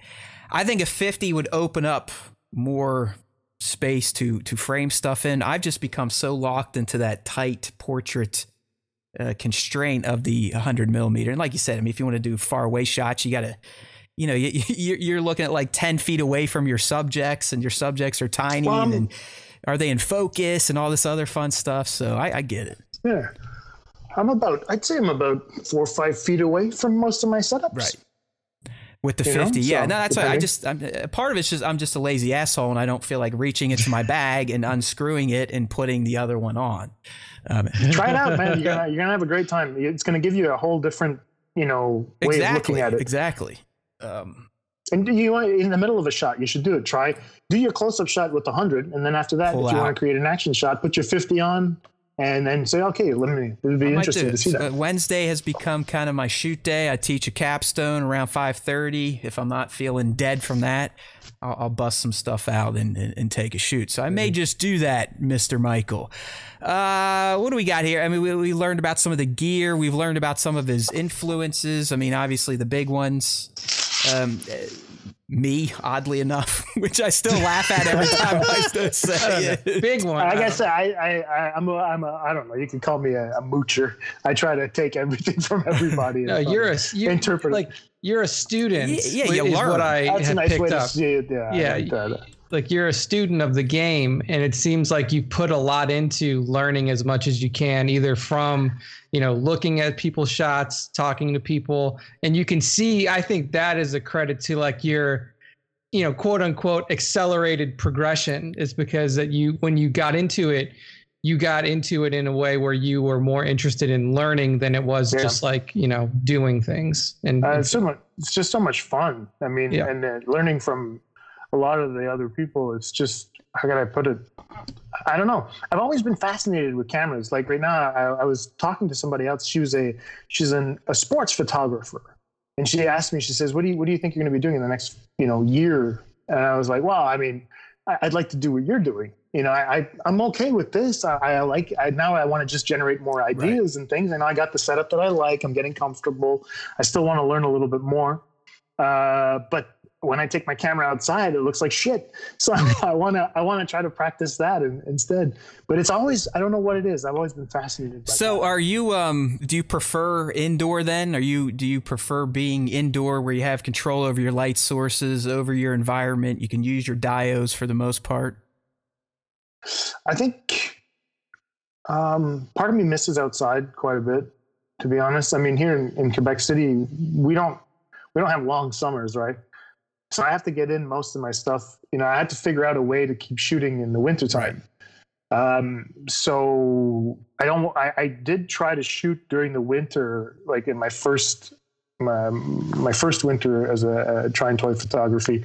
I was freezing my fingers, man. Every time I was trying to get something, I was just freezing my ass off outside. I'd get home Sucks. and I was like, all right, yeah, break out the Lipton soup to try to heal it, but you just pour it on your head instead. You, But- you know, there, uh, you know what I think would be cool, given your amount of progression in, in such a short period of time. During the winter months over there, you should recreate your first Luke Skywalker shot. I was thinking about it. Do Actually, it. that's a good thing that you brought that up. That's a That'd be really Star fun. Wars timeshare Yeah. challenge. Let's, let's get the uh, the 2019 Yeah, I mean, Luke remade Redo, redo the shot. in, in your with your Yeah. new and the other stuff. I mean, uh, yes, we can all learn. We, we, we can ask people, but I I I mean, let, let's be real. You, you also have to have the imagination that, that Jason has. Uh, to cook up Yeah. some of these shots, we're looking at another one of his uh, excellent Star Wars works here, and it's a shot of Mim, Mimban Han, right? And um, there's a lot of, of layers to this. I mean, I I personally love the practical explosion with your was that just cotton ball and yeah, Yeah, and a light underneath. Just a bit of acrylic black paint to create it. and. Okay, so you like markered the cotton ball then? You didn't like actually char it a little bit with a lighter? No, I, I my days of charring things are pretty much done. When I was doing the Popeye shot with my father last summer, uh, what I tried to do is I wanted to get uh, a piece of fabric, and we went outside on the uh, barbecue, and I tried to do that, and it just basically burned to a. Oops. I, I, I should have I should have put that online because it's really funny. It's like here, here's the here's the downside of toy photography. Oh, You here we go. Uh, Up here, if you're on the live stream right now, I've got one of Jason's BTSs, and this is where you get to see him do what I where he dual wields, where he's got like his garden, his his his seed sprayer, and his atmosphere aerosol, one in each hand. He's just sitting there like. Uh, to add the effects, I'm assuming. What do you just have your camera running on a timer at this point? Just snap, snap, snap, snap, snap while you're doing this. Exactly. Yeah. What I do is I put my I give myself ten seconds, and then I sh- start creating the effects around two seconds. And so essentially, what it does is it takes six shots. And I'll take the one that I like the most. But I mean, this this is you know a lot of people are like, oh man, this is really great. And you're like, you know how many shots I had to take to get that? I, It was roughly you know eighty oh, I was gonna, I was, I, in order to get the one that yeah, I, I mean, there, like. dude, there are times where I, I'd say within a three-hour set, and then I'd like to hear your numbers. Let's say you do, and I'm someone that still likes to do multiple setups just because I get a little window of time. I still got a little kid, so I, I don't quite have the Okay. the the, the, the full on just back to dad being locked in the basement life. So when I get time, it's like, all right, here's a figure. I'm going to try to get at least three or four shots out of it.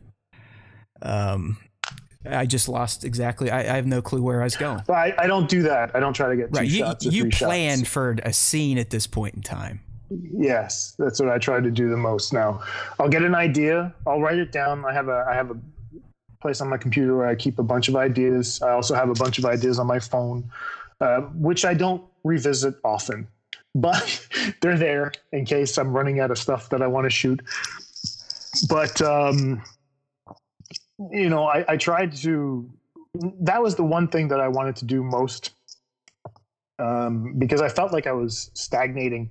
I was just creating like an action shot or a poster shot or something like that, and I wanted to try to get into storytelling a little Yeah. bit more. Um, and it, like it's it's the pressure to put out something every week, you know, that's going to be you know generate a bit of interest and all that stuff, but also give me personal satisfaction because you know it's one of those things that it takes me away from you know regular day life. And at the same time when i started realizing i was like i'm pumping out the you know i don't want to point it out but i can tell you guys after, after that I, I noticed something. I noticed a pattern and i didn't like it. Uh, so i decided that you know stop putting that much pressure on yourself if you need two weeks take two weeks um, and when that kind of pressure lifted i was like oh well you know um, the three last shots that i made were completely different and i had a lot of fun doing those. So I was like, I'm going to try to focus on that. So building scenes to me is more important than getting multiple shots. And this is a conversation I've had with D Amazing uh, so many times because he takes on average, I think per session between three and 400 shots, Ooh. You know, and it, this is daily. Yeah. You know what I mean? And he laughs at me because he calls me like tripod people. and so uh, I say to him, I was like, okay, listen, this is this is my most recent shot. And I send it to him. He says, where are the others? He keeps taunting me with that Oh, shit. no. Where are the others? I was like, I only shot the one. So sometimes you'll see I'll get maybe you know, 10 shots, it's always going to be the same angle. Maybe I'll try a tighter shot a Right. little bit just to see if the angle works better. But it's usually just that one shot. I'm not going to get different angles or anything like that. Yeah, I, th- where I was going before before my, my brain farted on itself. I, I typically a, a, a- after I'd say two two and a half hour shoot, I'll have anywhere from five to six hundred images to go through, Wow. and that might ah, produce three or four shots. Typically three, uh, maybe less, and and that's the fun part is is shooting, setting up the lights, clicking the button. The shitty part is offloading your card and then having to sift through each one and be like, "Ooh, that one's better than that one, but that one's better than that one and that one." So, which one do Oh, I no. keep? Do I keep this one? Do I delete that one? Do I merge them together? Do you color code everything? Do you color code No, I'm not that not that intense. Oh, I, col- I color code them. I have like a purple. I base myself on Formula One. Purple is is the best. It's like the Uh, Oh fastest no, lap. dude! It would it would take me good lap. five hours to to edit my shots at that point. Sorry, guys. I just got a call from a friend. I didn't want to turn off my camera. I No, apologize. good. I'll just send him a message. You're back. Don't call. I'm in. I'm in a. I'm in a You're thing. back. it's all good. You're still connected on our end. Okay. Uh, Yeah, no I mean, Trevor's there. saying he loves editing. There is there is some fun in it because you, you never know when your camera's on high speed and you're using a remote or a timer like Jason. You don't know what what it's capturing. You don't know if it's getting the the rain, the smoke, the the atmosphere, the sparkles, whatever. yeah. So some there is Yeah. some fun to that, but uh, when you have 500 to go through, and it's just like, okay, I wish I didn't hit the damn button so many times, so I didn't have to sit here for as long as I've been sitting here to find the one shot. Because I think I found the one shot, but it also could be at the very end of the roll, so I got to go through all of them now just to make sure I got the best. I want to ask Trevor. Trevor's there, and the, uh, how many shots does he take? Trevor, we'll, we'll what's I'm your what's your average shot? yeah, how count, many how many shots per shoot, Trevor? We'll we'll wait for you because I know we're on a bit of a delay We're on while like we a move uh, a little bit to. Uh, we we've talked about Jason's Logan shot, which is just fucking epic. Yeah. I mean, again, it's it's the idea and then the execution. Even to me, what sells this shot, Jason, outside the fact that your wife built a fucking couch and and sewed on the cushions and shit. It's the pose. Like eh, Yeah. Logan is so perfectly posed like he's getting a manicure. And then you got Deadpool Yeah. Yeah. perfectly posed like he is truly focusing on making Logan's claws look as shiny and as sharp as possible. Yeah. Yeah, it's Um, beautiful. Trevor just came in, he said several dozens to hundreds per shoot. Different angles. We'll see what he says. After that, he just said Colossus. yeah, because he sees the the Colossus background. Uh, but no, I, I just Um, Yeah. yeah. the, the posing is just what Uh, sells this shot to me. It's just I I mean Logan, they just look so comfortable together. Uh, Yeah. They do look like a, a true odd Uh, couple. I wanted to. I don't know where this idea came from. I, it was one of those ideas. Like initially, what I had tested was just I wanted to use my father. My father built me a bar, built a bar for me, and um, I wanted to have Logan stabbing some guy in the head uh, on the bar, turning around with his his um, you know claws, kind of threatening somebody else. And all that stuff, and I was like, "That's so that's that's typical Logan." I says, "What would be a, what could I do?" I mean, they have a weird relationship. I says, I'd really like to have Deadpool in the shot for in some way. So I had Deadpool sitting on the bar at one point, just kind of like waving at the camera. So I'd have him breaking the fourth wall. Mhm. Um, and then I was like, I don't know, it just, just feels uninteresting. I didn't want to do that. I'll have a different, you know, setup in the bar. So then I started brainstorming ideas, and I, I basically plopped them because I always have my the couch is always on my my desk. It's always there. I have Gomez there chilling, doing something. I also have, um, you know, maybe Jack Jack from The Incredibles sitting there as well, and a couple of cats. And so I'm trying to create a home away from home on my on my workplace. Um, so then I just put Logan. I popped him down on the couch, and I was like, "What, what can I do with him?" And he was in this comfortable position, just like the way he's leaning there. And the initial idea was because he comes with this claw where he's flipping him, you know, it was just that one claw yeah, where the, he's flipping the somebody middle off. finger, right? Yeah. And I, would, I said it'd be interesting if I put them together where Logan has just chopped off Deadpool's head and he's holding Deadpool's holding his head and is basically saying, I, I want to change the channel. You're on your phone. Who gives a fuck what you're watching? Yeah. You know, it's one of those situations we've all been with with our dad, right? And so Logan being that really old guy would kind of be in that situation. And then I was like, well, that means that I'm going to have to use a caption to sell the picture. Okay. It's not going to be the story. Right. So I said, what kind of situation could I be in where it would just the storytelling itself is going to be, you know, them. And so then I was speaking with uh, Darth Dondada, who I speak with regularly, and the idea just popped in my head. I just turned Logan's hand around and I grabbed one of Deadpool's swords, and I said, "Oh, that'd be interesting. Maybe Deadpool could be sharpening his sword on Logan's claws." yeah. And no, then it I works was like, perfectly. yeah, and then I was like, not the sword because that's about Deadpool. Break out the knife so it looks more like a file, so that way it's more like a weekend getaway of them together. It really does. I mean, it looks like they went to a to a, like a Swedish spa or something, and they're they're, Yeah. they're relaxing It's- in between. yes, it's they're exactly they're relaxing in between treatments. You know, they're they're gonna go get Yeah. their their mud facials after this.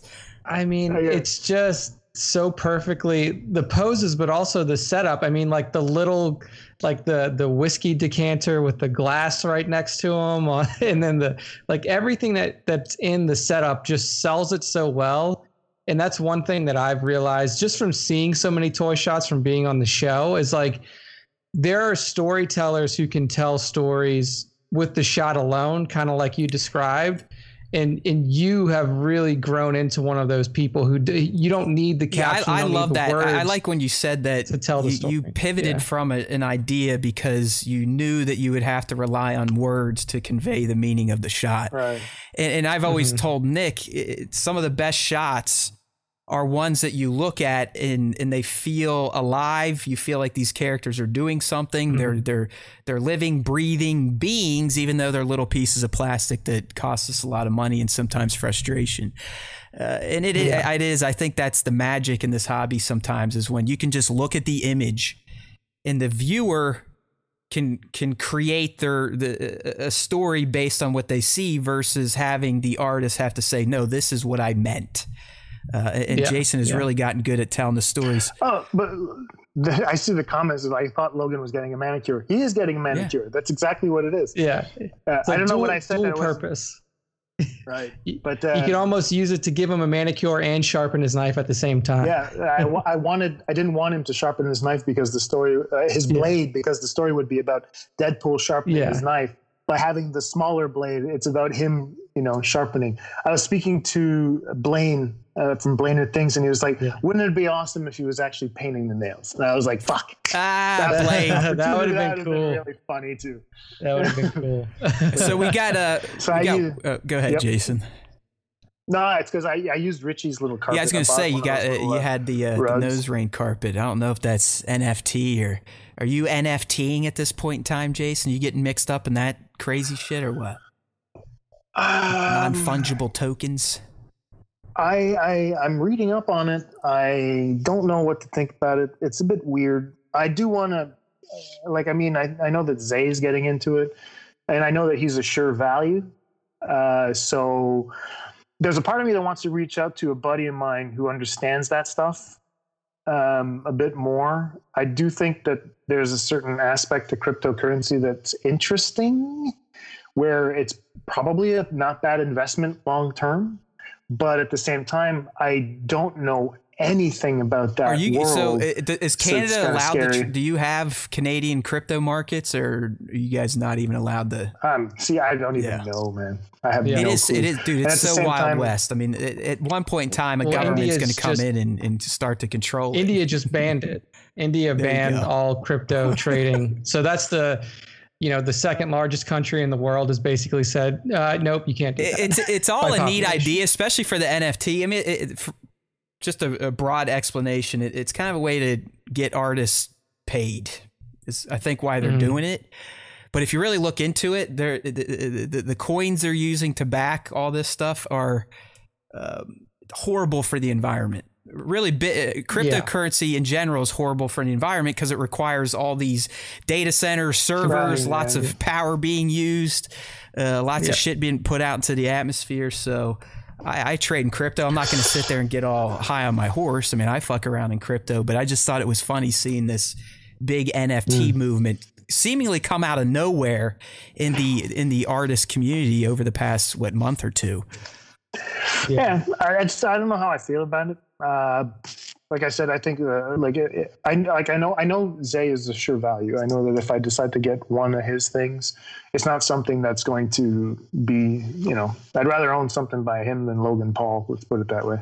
yeah, that's a good call. All right, we're, we're looking at what Jason's last shot, and this is one he picked as I think his personal favorite, and it actually has a, one of the props we were talking about mm. that his father made in this this bitchin' yeah. Popeye raft. Uh, but the shot, you got Popeye shirtless on a custom raft with a custom sail. He's got the spinach popped, and there's a, gr- a great white jumping in front of him. It's just, it's so, it's so Popeye. Um, but what, why is this one of your personal favorites? Uh, this is so many things have to come together to make this shot. Uh, this is actually based on a concept that uh, Felton um, Yasky 79 had done. It's a shot that he created with um, Nosferatu. And it's really interesting because when you go see his first Nosferatu shot, we were talking about it. I don't remember when, but he's on um, a canoe or a little boat, and there's this fog. And what Felton had done is he poured Rit dye, black dye, into some water using just this tarp in back to create this like smoke effect where he's coming. Now, everyone who's anybody who owns the Nosferatu 112 collective from Mezco, you you got to understand that taking a hundred and some odd dollar figure and sticking it on some unstable boat in some black dye, black yeah, dye, itchy. You're just like we don't want that shit to fall in. and so it was really interesting. But uh, what I got from it was like, oh, he actually was able to create sort of like a, a river in the middle of his basement yeah. or in the middle of his apartment just using a, a, a, thing of water like this just this the plastic yeah i have bin. your bts now up showing people how you you, and you created I, I, I took that directly from, yeah. I, I, took that from felton. And now felton what he did he poured the rit dye in and i was like well how can i make that less scary? Uh, so what i did is i grabbed a green garbage bag and i figured that'll probably give me just the reflection i need for you know that ocean color that we normally get and I asked my father if he had a plain white sheet so we could hang it up on the um, on the uh, clothesline. Uh, so all this to say that this was the first time I was able to see my parents from like the beginning of the pandemic. And my father had started like helping me out with toy photography. And what I wanted to do is try to get him um, to help me out to create a shot because it would make the shot a little bit more fun to see well, I, yeah, if you go through your BTS, it is like I, am assuming this is yeah. probably a fond memory between you and your dad sitting out there on the deck. Exactly. You've got him. Yeah. He's doing the Jason B. Michael dance with the with the uh, spray air, trying to kick up some waves, right? Yeah, exactly. and uh, plus, the raft idea was my mother's idea. She's like, "Why don't you have them on a raft? Why are you guys getting a boat?" I just love that like you have you have managed to incorporate your entire nuclear family. You got extended family in here. I mean, you've really brought everyone on board with this hobby.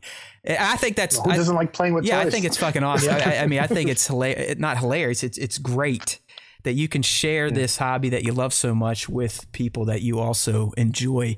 I, I, know now, just my, my daughter's almost five, and she'll start coming down and watching me do setups, asking questions, looking at the viewfinder, and that enhances uh, the experience. So I can only imagine what it was fun. like to be like, hey, hey, dad, let's. Uh, literally, this, yeah. Jason went yeah. there on vacation. They chopped some fucking trees down in the yard, made yeah. a raft, and then shot it on the deck. I mean, come on, that who couldn't ask for anything more than you know spending time with their dad and their family in general. I just think it's fantastic what this hobby has done for the all light you. Was perfect too. You know, it was bright yeah. and early. I think that was eight in the morning when we shot. Yeah, I, I, love and, I love uh, outdoor photography. I mean, it's it's my preference. Yeah. that that natural light sometimes gives you the nice. best. Super fun. Um, but I playing with those Lume Cubes is fun too. So I get it.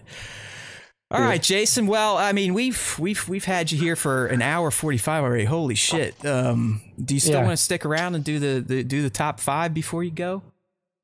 Sure. If you're not kicking me off, I'll Excellent. stay. All so right. before we get into that, just do you have maybe one or two tips that you'd like to drop on uh, people just starting out? Oh, uh, just I don't know do what Jason does. Study, ask questions, don't copy. And yeah, if you do, that's it. Reach out. You know, most of the time, like I reach out. It's hard to do that sometimes. You know, I, I, I get these my DMs are filling up and all that shit. And I oh, I know you, big guy. You've you've hit the the the, the, the no, five figure no, no. mark. It's hard to get them to reply to DMs anymore. Jeez. I really apologize. I want to reach out. It's just that when you I wake up in the morning and there's like 50 and I'm like, come on. I can't I can't do that. No, it's, I can only know, imagine and I've on, thought about that like people like you, one six, Jax, Black Series, like what what it must look like. Because even on our little shitty Star Wars time show, you know, we, are almost going to hit ten thousand. But sweet, but but I'll, I'll wake up sometimes and there'll be like fifteen DMs, and I'm like, uh, you know. I'll, I'll go through and I can't I'll go it. through and see who canceled us today for having an opinion they did, didn't like uh, or whatever. Yeah. But I, Right. I do imagine that yeah. once you get that, that that larger following, it could get a little yeah. a little cumbersome.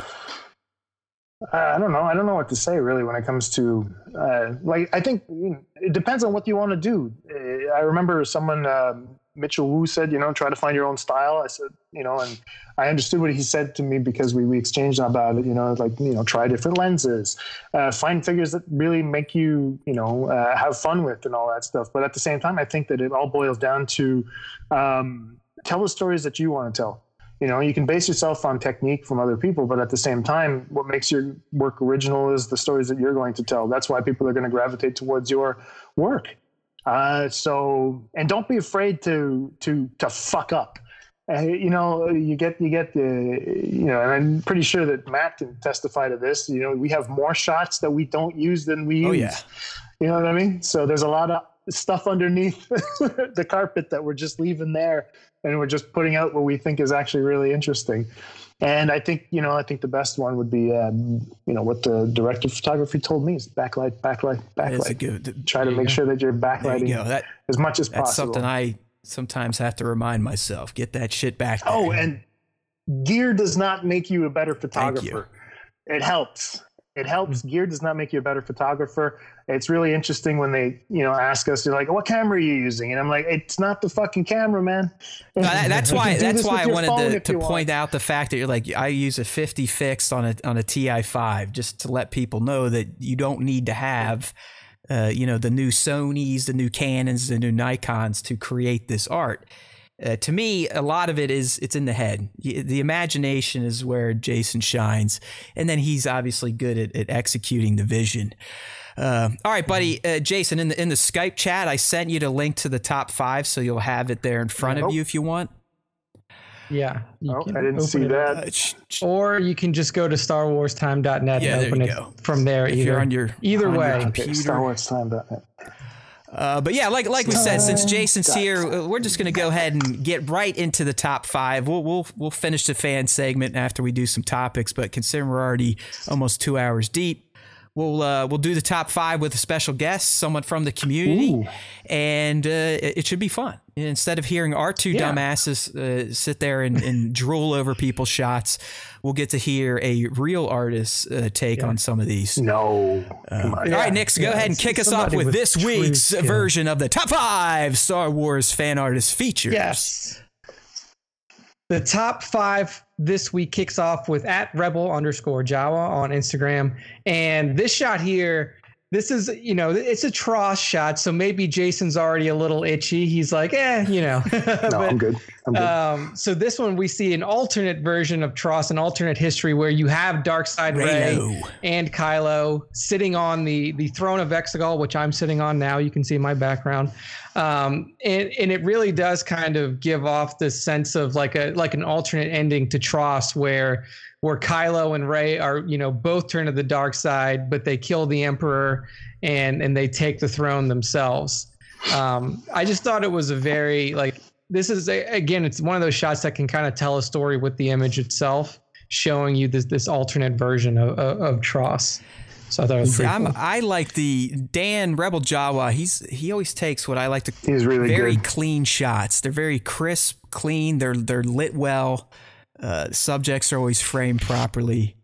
Uh, but yeah, and this Rey is is is hard to shoot. I mean, she's basically a cement head. I mean, everything's kind of connected to that hood. Uh, so whenever you you can kind of get this rate to look good and not look like a, an action figure, I think it's a, a, a, good shot. Plus, you got the you got the little uh, melted Vader edition there, Kylo's favorite childhood toy. Uh, yeah. So yeah, I, I, overall, it's it, it's a pleasing shot. Like I said, to me, it's just the clarity that Rebel Jawa always brings. It stands out. Yeah. Oh yeah, man! I really like this shot for one specific reason. He didn't use a red light. Uh, it could have been really easy to go down that route to really make it dark side, but at the same time, what I think that Dan is actually signaling to is the fact that they were actually born from the light side of the Force. You have that nice blue light that kind of gives us a little bit of hope because it's actually shining from the right side, which mm-hmm. is usually the future pointing towards them. So I don't know. There's something um, really hopeful about this one, even though there's a bit of darkness there.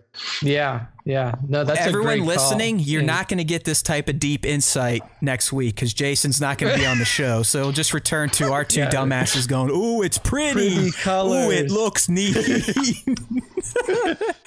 no, yeah. I mean, that's a fantastic call out because you are right. That's I mean, fucking like, deep. Like I feel like it, I need to go meditate yeah, right now. That's a very deep cut.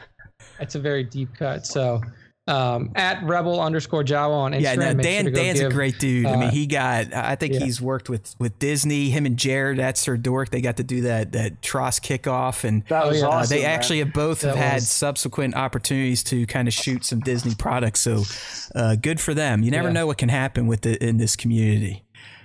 We got an end with Disney now because Jared has been a co-host on the show in my absence. Right. So we just gotta we gotta pull on that string. Um, so next up in the top five this week I, is I at intergalactic underscore raptor.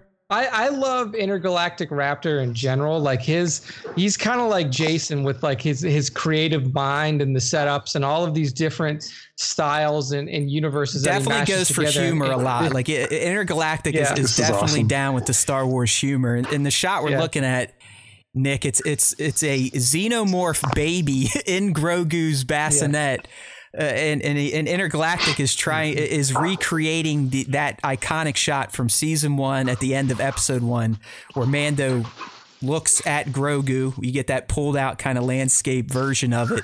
And and grogu reaches up and he reaches out. But in this one you got the alien baby popped out. Mando's like oh fuck. Like what the fuck is this yeah. shit that Mando pose is what made the shot for me. It is. It is. It is picture perfect. I don't know if anybody could have done it better. That like cringe back, like, oh, maybe not what I expected here.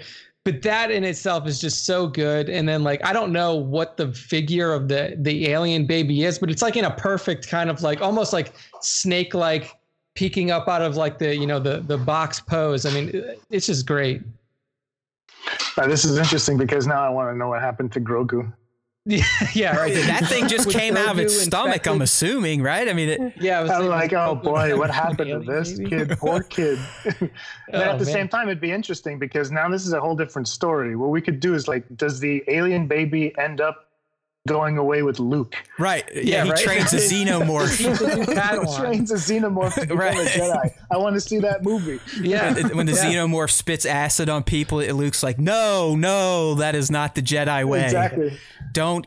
It's interesting uh, to see them freezing like Kylo Ren in The Force Awakens. So you just uh, see instead of just melting in thin air. Jason, awesome. someone else that does this do you think Intergalactic just got an amazing balance going on Mando right there? do you think he used something to, to keep him propped up? Because look how he's, I mean, he's like teetering on his heel on his, and his toe. On his edges. Um, so do you think that's um, just balance?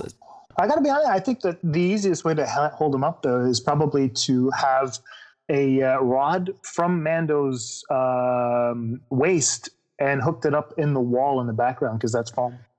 Got it. Okay, yeah, because you could do that, and you would you wouldn't even yeah, have to wipe it out if you had the right angle. Precisely, yeah. That's one thing. Try to try to do the less amount of possible in, in Photoshop. You. you. try to hide the stands, and I think that would be the easiest way to do that one. Yeah, I just I love sometimes looking at these shots and, and try to figure out did they sit there and work on bouncing it perfectly for 20 minutes and then got a shot before it fell over? Did they get him set up oh, and, no. and, it fell over before the shot took place? Or is there some uh, trickery going on here? I think yeah. with the, the stand itself, most likely with the little, um, you know, pod, that's probably two shots. Maybe he combined them so he could take out the stand and Gotcha. post. Yeah, but it, always Yeah, it's always fun stuff from at intergalactic underscore raptor. Like I said, uh, He's good, excels yeah. at the Star Wars humor, if you will. very underappreciated account too. I mean, like with the amount of like inventiveness, the creativity in his mind, to only have 1,300 followers is actually like a travesty. So I, I I'm very impressed by by his work. Um, all right, so next up for the top five this week is at Danger for you were all Breakfast. over the, the humor is- shots this week, Nick, huh? I, I like these. These- These spoke to me this week. I don't know why. Danger for Breakfast this is the first time being featured in the top five.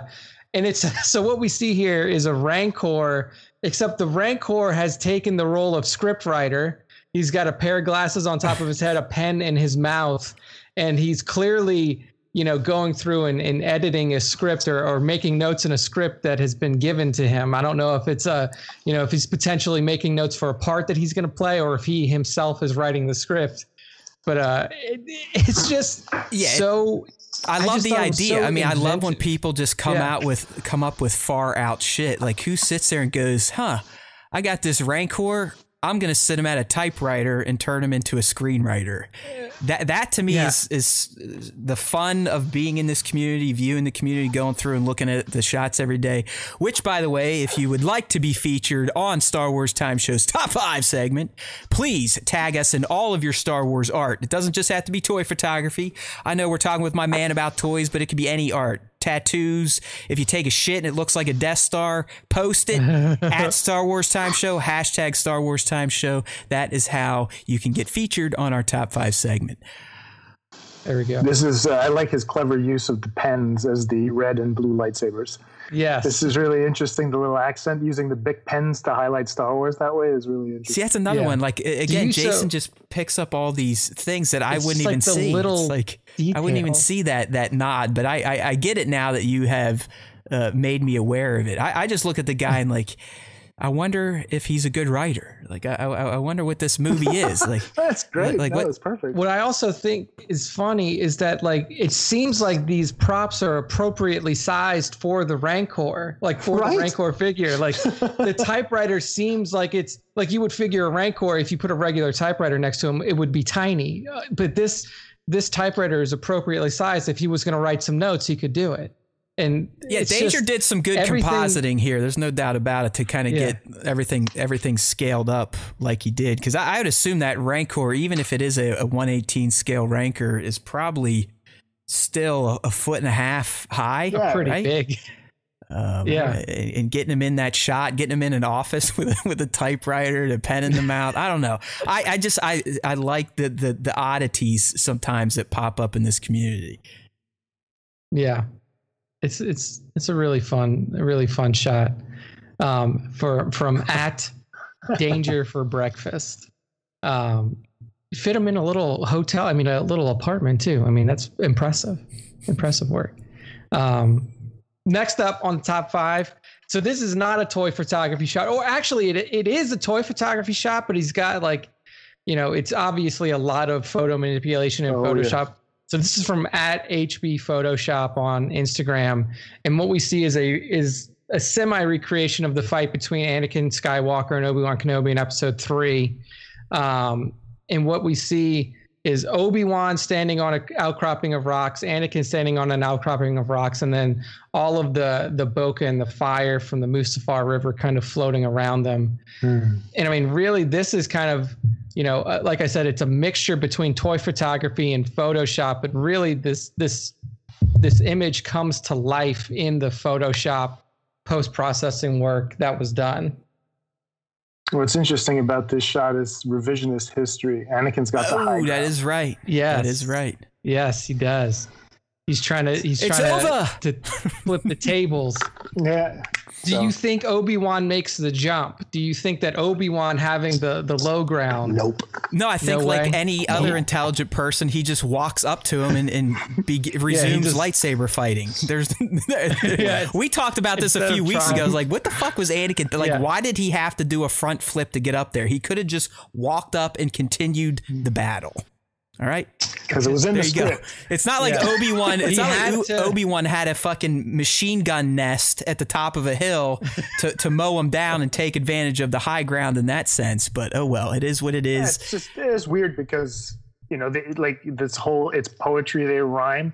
It's essentially the first flip he does in Revenge of the Sith when he goes to fight Obi Wan. You know, to get closer to him, he just mimics that again, but he tries to go farther than he's Right. supposed to, Yeah. and fucking gets chopped. So it's it's one of those things. I don't know. Yeah. it's weird. he was trying to prove he, was- he it was hubris. It was pure hubris in that moment. As Hmm. as Darth now Darth Vader, he's like, now that I've made this jump to the to the dark side, I have more power than you'll ever understand, and I'm gonna prove it to you By right doing now. a flip right into your blade. yeah, and uh, not not Yeah, quite. but anyways, as- as, HB uh, stuff here. If you there is a, a BTS, if you go to uh, the account, uh, just Yeah. digital creator looks like a, a, a young artist here, 15 years old, so just kind of getting their feet wet with this thing. Uh, but it, job. it, it does. I don't know if they're they're toys or if this is just true digital manipulation, taking digital files from various sources and mashing them all together to create a cohesive image. Yeah. Um, it's definitely a lot of Photoshop compositing, but it's definitely like the figures themselves are toys, but I don't know if he shot them. He may have like taken That's what I mean. Did he? Did he? Did they image, yeah. grab those assets as well, and just everything's an asset placed into layers, and then they're all magically stitched together. Like I mean, Jason, I, I think based on what you said, you don't like to fuck around too much in Photoshop. Um, no, because I suck at it. yeah, so I, I assume like doing this type of stuff is is nothing you'd want to get into, but it's probably something you greatly appreciate, like like myself and, and Nick. Uh, like like the Hmm. Mint Completes. I don't know if you you know Mint Complete. He's a compositor. Yeah. Uh, Black Series and, and Plastic Action. They've done some insane composites. Um, I I like the shot because it, it does it feels like a, a poster. You know, like a Uh, It does. Exactly yeah, it it just it just man. just kind of pops. The, the sabers pop. You got you know you got the lava uh, giving you some particle effects there. But I, I don't know. It, it's just I, I like Mm-hmm. these. I like these digital creations because it, it's it's a whole different Mm-hmm. skill set. I think. Yeah. Yeah. Absolutely. So at HB Photoshop on Instagram, make sure to go give them a follow. Uh, a 15 year old creator, so give him some support on his uh, newly found journey in in the Photoshop world. Um, and then the last one for the top five this week is from at Darth Collector, and I thought that this was a pretty pitch perfect Oh, scene yeah. recreation Totally. from Yeah, from yeah. ROTS. And what was really interesting to me is like the the density of the fog that's coming down. So like it looks like there's an actual flow of this fog coming down from the light source above Vader and kind of like perfectly flowing onto the floor um, where you know he, he and Palpatine Nick, are I, standing. and, so uh, for I'll be you interested guys, to see what Jason thinks here, but I still think this is a full digirama. And, and Darth Collector just did an excellent job of splicing in the Hot Toys Vader and Palpatine. Wow, okay, so you think that this is I think that's an, purely an digi- exact still from Revenge of the Sith. And Darth Collector Okay. had has somehow wiped out the existing Vader, wiped out the movie Palpatine, and and dubbed in the Hot Toys Palpatine and Vader. What do you think, Jason? okay. Uh, I think you're right. Uh, Wow. I'm- I'm looking at it closely right now online, and there's uh, and I, I don't want to take your shot apart. It's a really nice shot. I think it looks really, really good. Uh, but yeah, so but uh, if I look at Vader and the way that the shot is created and all that, there's a clear demarcation, you know, uh, between the light sources. Mhm. Uh, but at the same time, from a distance, it looks fantastic. So yeah, this is a great. I was wondering where the hell he would have gotten that detail on on a, on um, an actual you know a prop. I was like, I want that fucking bed. Yeah, because he, Yeah. I mean, he even has like the, the cufflinks are on uh, Vader's legs and arms. So I, Yeah, I'm wondering, and I know Darth Collector listens. Could I could be wrong? I'm wondering if he just dubbed in maybe the top of the body is the Vader toy and the bottom is actual Hayden Christensen. Uh, either way, I don't Yeah. really care how he made it. It's it's a great recreation of a scene. So I mean, eh, you have people like mm-hmm. Jason that the, they they imagine stuff, they create their own scenes. You get people that recreate scenes from the films, and this is one of those just spot on scene recreations from Darth Collector. Um, yeah, yeah, looks really good. And that's it's hard because I mean, I, I, I, fuck around with Digi sometimes the backgrounds, and, and like Jason said, one of the more difficult things is matching the light. Yeah, Color, getting getting the light down, the coloring down. Uh, but just the fact that Vader is flush up against the background it makes it even more impressive because uh, yeah. It, like I said, uh, he had to manipulate that still to a point where he could have dubbed these figures in without it looking like he wiped the figures out. And and that's way beyond yeah. my pay grade when it comes to Photoshop and and working with layers and manipulating these images. Yeah. Um, he does a um, great job. I was looking at one of his Batman pictures and he did the same thing too with Batman, and you have Batman with the suits in the background and all that stuff. So I think you're not wrong with the digi, sir. Yeah, that was a good call. Good call by Matt there for Thank sure. You, I'm a pro. Um, so that's the end of the top five.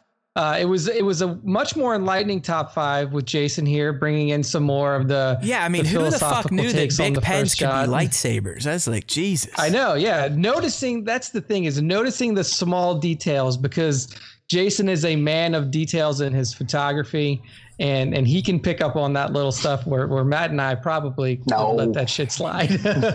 no, I have too much time on my hands.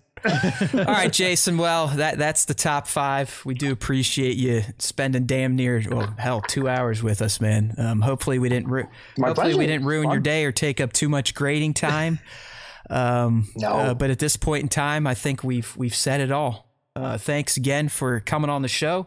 It was awesome to talk to you uh, in in somewhat real life instead of just through the keyboard. Yeah, uh, absolutely. Uh, one, one, of these days yeah. when all this shit gets cleared up, I, I still yeah. want to start some sort of toy photography convention.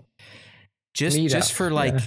Toy photographers, to, you know, look look at uh, people's work, go out on shoots, do all that crazy shit. Uh, but you're one of my favorites, Jason.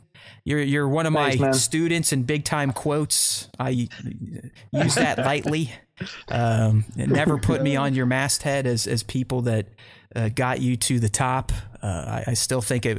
oh no! I, I, like I said, man, I, I am influenced by everybody. So if if if I'm doing well now, it's because of all of you guys. So I'll, I'll take you. it, man. But uh, I do appreciate you. Have fun up there in the Great White North, and we will be obviously snow's melting. We're good. Excellent. Yeah, well, get out there. Get you know, get get doing some outdoor photography again. Let's see what you can do uh, in the outdoors with all your newfound skills and imagination. Ideas, so, I know I'll be watching your account, and I know you're a, a dedicated and loyal at Star Wars Time Show tagger and hashtag user when you create your Star Wars art. So we appreciate you, man. Absolutely, every all time. Right. Have there a good night. Thanks again, buddy. We'll see you on the IG. Take care. See you, Jason. Thank you, Thanks, Jason. Man. All right, let me. Uh, it's, it's always a little weird to, to kick you out, Jason. If you can X out, you'll get out quicker. Otherwise, I got to figure out where. there you go. I got right. him. I Thank got you. him. Get out of here. Thank Jason. you. All right, let's switch back to the uh, the the usual look. There we go. Uh, well, that was fun. No, that was that was a very fun interview, and I mean, just seeing, like you said, over a short period of time, Jason's growth as a photographer yeah. is actually stunning. I mean, for I mean, two years was like he literally hit his two year mark from his first photo that's last what I'm talking month. about, and that's that's, that's so insane. What I'm most impressed about. about. with at Jason B. Michael, it's yeah, his art is fantastic, but it's the fact that he went from Haywood Pop quality yeah. to plastic action quality in two years straight. So, yeah, I mean, it's just his dedication, and I think he he said a lot when he mentioned the amount of you know the amount of questions he asked, the amount of just pure, um, you know, interest that he had in, in, in, trying to to grow his skill set through asking questions through manipulating what other people had done even if it got him in trouble one time like you know taking what the greats had done and trying to recreate that in your right. own way and and like he, he really being a student of toy photography and, and and kind of a student of the community itself because he used all of the people, you know, you and bananas and, and Trevor and all of these other people who had been around for a long time. I mean, it was yeah. That's good stuff, man. He's, he's, definitely talented and, and easy to talk to. I think he had some good insights. Dropped some some deep stuff on us with his with his breakdowns. Uh, yeah, that was neat. That was cool. So thank you, Spencer. Thank you, Jason. Up next, I believe, is Natalie Cox, Juno Eclipse from yes. uh, the Force Unleashed series. Force Unleashed. Uh, I think that's coming up yes. on April 6th or something like that. All right, Nick. Nice. Uh, of course, you know me. We're two hours in. I'm sitting here wiggling in my chair. You know what that means. So I'm going to ask you to go ahead and kick yeah. off our first topic, which is one near and dear to my heart, and that's the fact that uh, yes. uh, Genndy Tartakovsky's Clone Wars and other Star Wars EU shows are now coming to Disney Plus. I'll be back in 15. Yes, Genndy Tartakovsky is the original Clone Wars creator. That was the 2D version of it, and, and his show so the original Star Wars Clone Wars 2D, Genndy Tartakovsky volumes one and two, along with Caravan of Courage, uh, Ewoks Battle for Endor, uh, Star Wars Ewoks season one and season two, and the story of the faithful Wookiee will all be coming to Disney Plus on April 2nd. Um, now, obviously, I, it's unclear if any of this is considered canon at this point. I'm pretty sure that when when Disney took over the license, that the canon stuff was only the um, the 3D animated Clone Wars, Rebels, and then all of the movies, obviously. But it is nice to bring back um, some of these old 80s cuts, like you know the Caravan of Courage from the 80s, the the Ewoks show from the 80s, the Battle for Endor from the 80s and then obviously the the uh, early 2000s, yeah, dude, late 90s, uh, early 2000s. Did you watch any of those the, the Ewok fantastic. shows when you were little? Probably not, because you didn't start until the I, 90s. No, so I didn't see him when they released. I saw Caravan of Courage much later. The Battle for um, Endor, like I used to watch all the fucking time. With with, with yeah, Cindel and, and Wilford Brimley was, is in it. yeah. I heard that that was much better. I do have the DVD versions of um, Clone Wars volumes one and two. Uh, that was something that when my video store shut down that I worked at, the basically the owner like let us go in there like take whatever you want. here's a gar here's a huge garbage bag. Ooh, fill it with whatever. That's a nice job perk. Hey, are you recording? Yeah. Um, I can start. Let's do it now. just in case. I don't know if I'm going to feel it because that was two hours with Jason. I don't know if I'm going to feel like finding it, yeah. but yeah, let's go ahead and. Okay, so I'm All recording right. now. We'll see how um, I feel tomorrow but, when it comes to editing time. But so, yeah. Nick, do you like these Clone Wars? Because I've I've I surprisingly do. found out from some people that a lot of people don't like these for some reason. I was a huge fan of these because it showed you so many moments that even in the even in the 3D animated Clone Wars that you missed out on, like Anakin's knighting yep. ceremony is in is in this Clone Wars. The the you know the very end of it, it, shows you why Grievous has this hack and cough, and it's because as he is escaping the you know the Senate chambers with uh, Palpatine in tow, Mace Windu and other Jedi catch right. up to him, and Windu fucking crushes his chest with and the that's Force. Nick. And the, the weird and, thing to me that this isn't canon is I know at the time George Lucas himself said these are being created to tell stories in between clones and Sith. In fact, season two of this show will lead right up to the beginning of Revenge of the Sith, which it does. I mean, we, we get yeah, to see does. how the Separatist fleet shows up, how Palpatine gets abducted. All this is used to be canonized via the um, uh, 2003 Clone Wars. So I, I, I don't know why at, at some point in time they're like, oh yeah, this is it's just expanded you. I mean, the, the yeah. maker himself requisitioned this show to be made to lead into Revenge of the Sith. 100%. Yeah. I'm not sure if it's if it's because like if if, if at some point in the in the full Clone Wars run, the 3D Clone Wars run that like things got muddled between this and between that. Like I don't know if there were like clashes that happen yeah. in terms of I'd say it's probably most of the Anakin stuff because I mean Anakin goes on some yeah. pretty far out things. I mean there, there's one where he gets yeah. like these blue tattoos and he sees visions of of his potential future when he's trying to help these uh, beasts that have been captured by the separatists and mutated. Yeah, it's the the journey that that Anakin takes definitely probably you know clashes with what we saw in regular Clone Wars, and then obviously wouldn't line up in some ways with with movie versions. So that's and, and the Jedi's their powers even, are just ridiculous in this version. It, it's I mean, Mace Windu takes yeah, on like, like an entire battalion in this massive. It looks like the uh, it looks like Krang's fortress from TMNT, right? It's yeah. just this huge circular tank thing, and and Mace takes it out by himself, like no yeah. It's almost like it's as close to an anime version of Star yeah. Wars that we've ever gotten. So um, in terms of like over, like you said, overblown powers. The the even the art style was way more like Samurai Jack, if you can. Well, that was his. That, that was his series, period. right? I mean, yeah. Gennady Gennady did that series as well. So the so the art style is very familiar if you're if you're aware of uh, Samurai Jack. But even though they're not canon, it's still incredible stories to watch because it does like you know it tells these stories and stuff that that still need to still haven't been seen yet. Like Anakin's knighting ceremony is a huge thing, and it was a big moment in that in his life and in that series.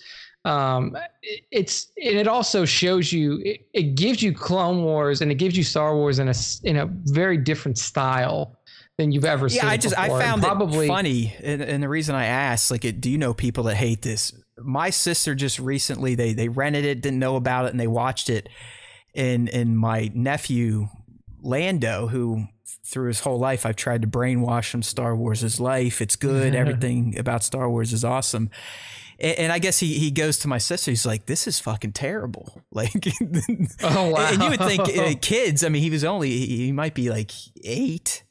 Uh, you know, you, you think he they, they they would love what was going on, but they're like it was almost too different for them.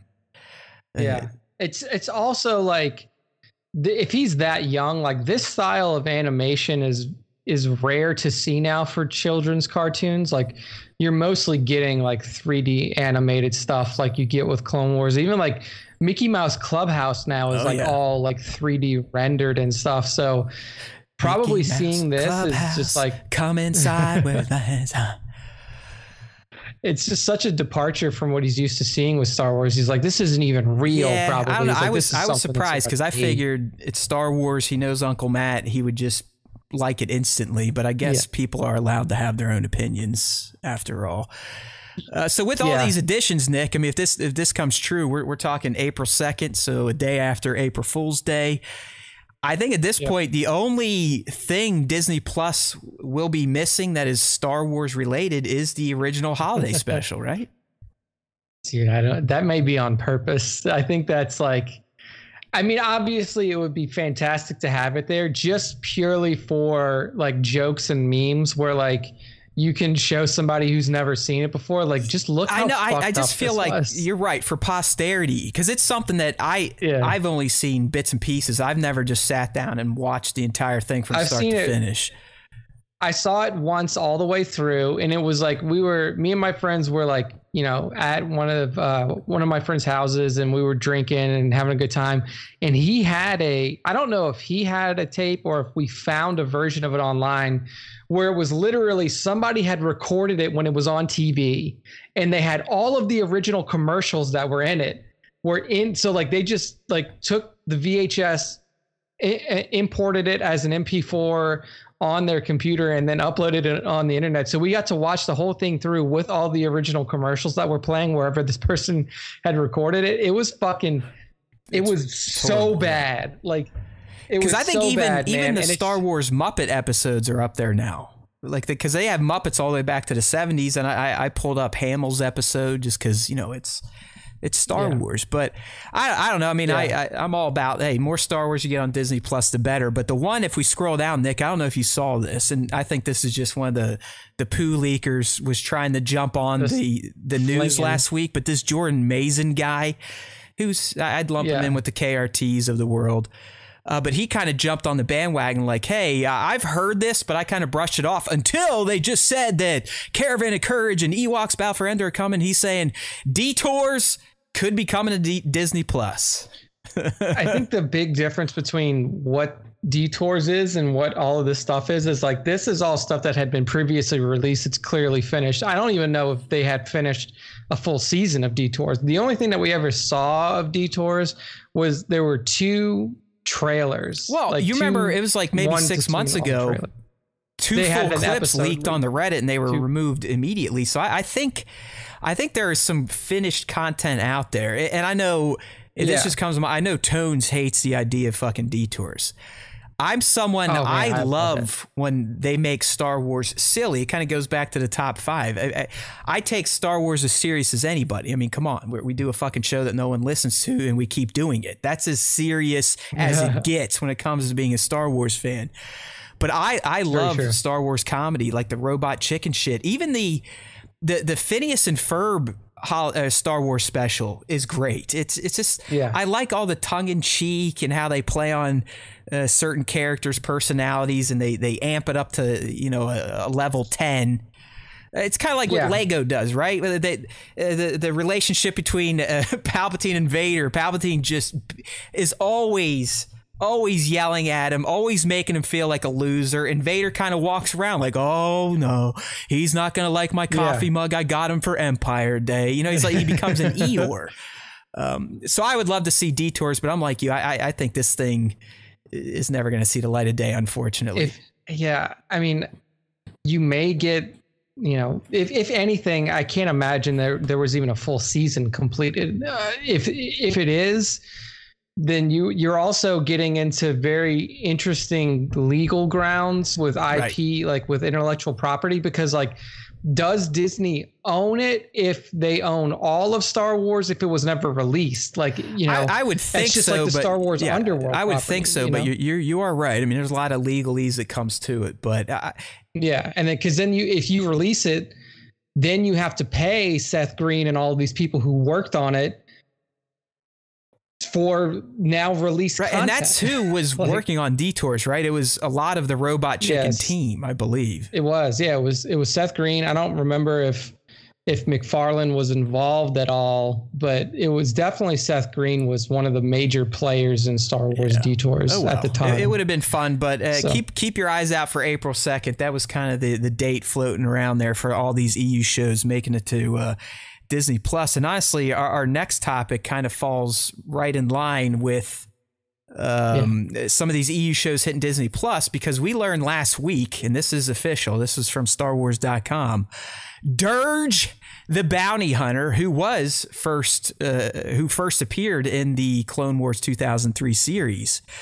Dirge is returning to canon thanks to the Dr. Aphra comic book and this whole bounty hunter crossover that's going to start off in I think June uh, with Boba Fett. Yeah. So I've learned Nick and we've talked about the, the the Boba Fett Bounty Hunter series. It's a limited series. It's coming out. It's five issues, but I've now learned through this announcement that those five issues are actually going to intersperse with issues from the current runs of Aphra, Vader, and Star Wars.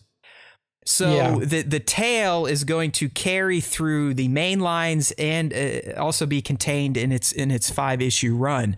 But it That's very similar to what Marvel did back in the day with the with the Civil Yes, War arc. exactly, Like now exactly. it's a movie, like but that was how they did their Civil e- even I think the death of Superman was portrayed the same way. Yeah. it, it wasn't just a you could read issues one through ten. It was like issue one of this, issue ten of that, issue six of this.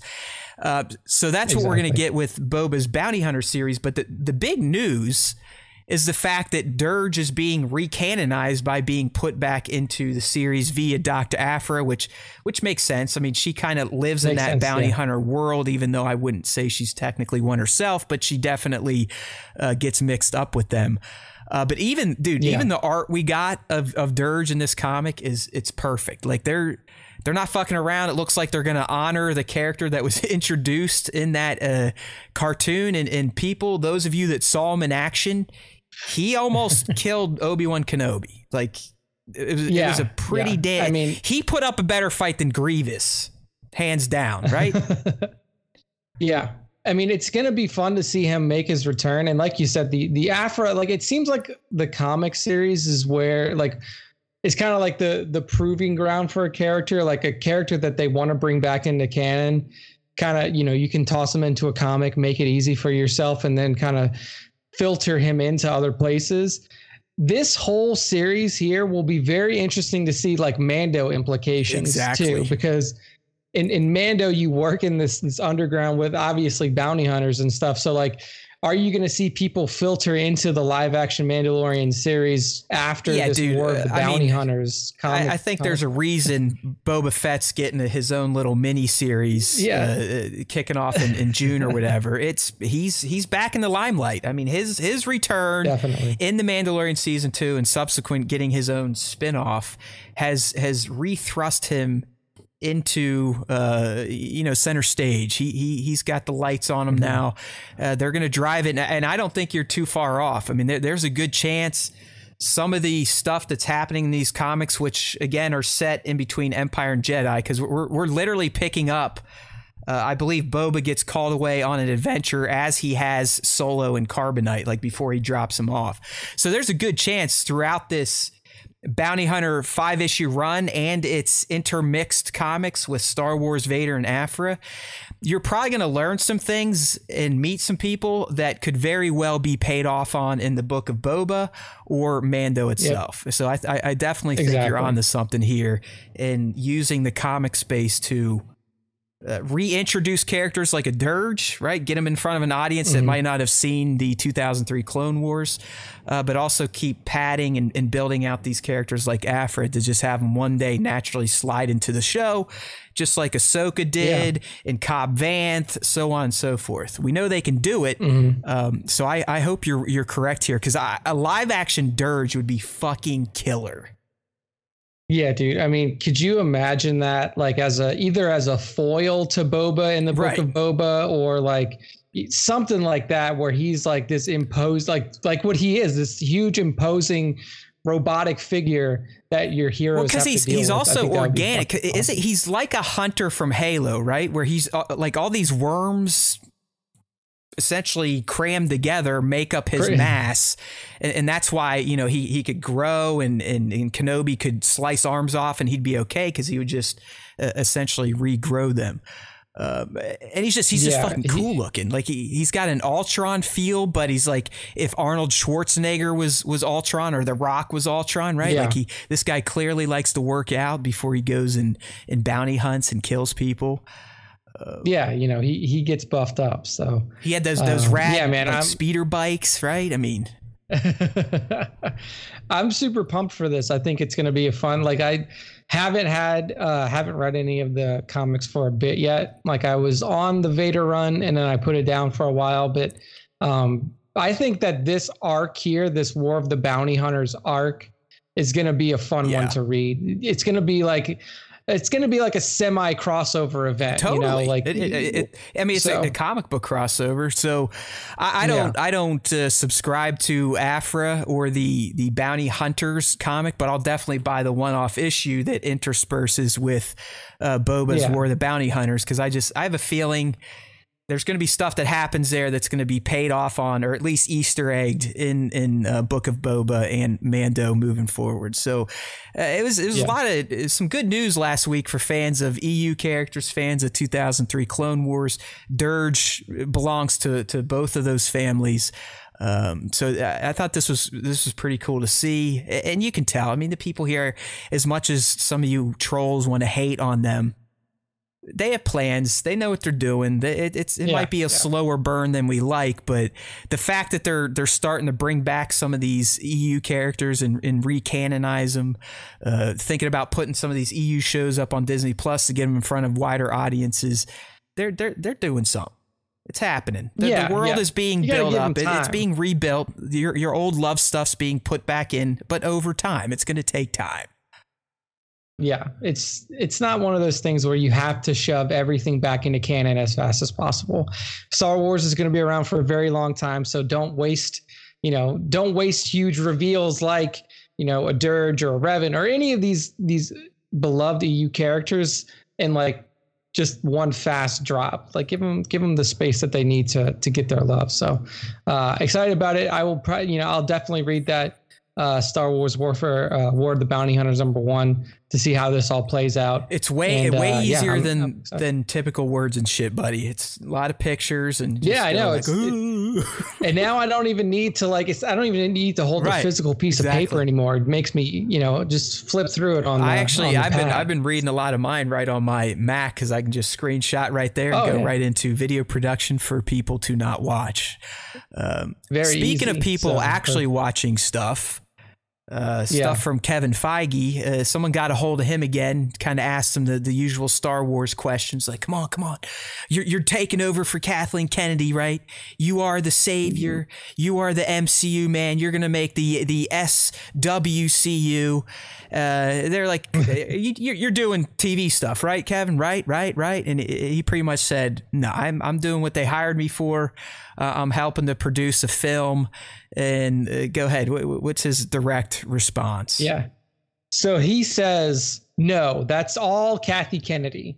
I'm involved in as much as I stay up until midnight LA time to watch new episodes of The Mandalorian when they drop.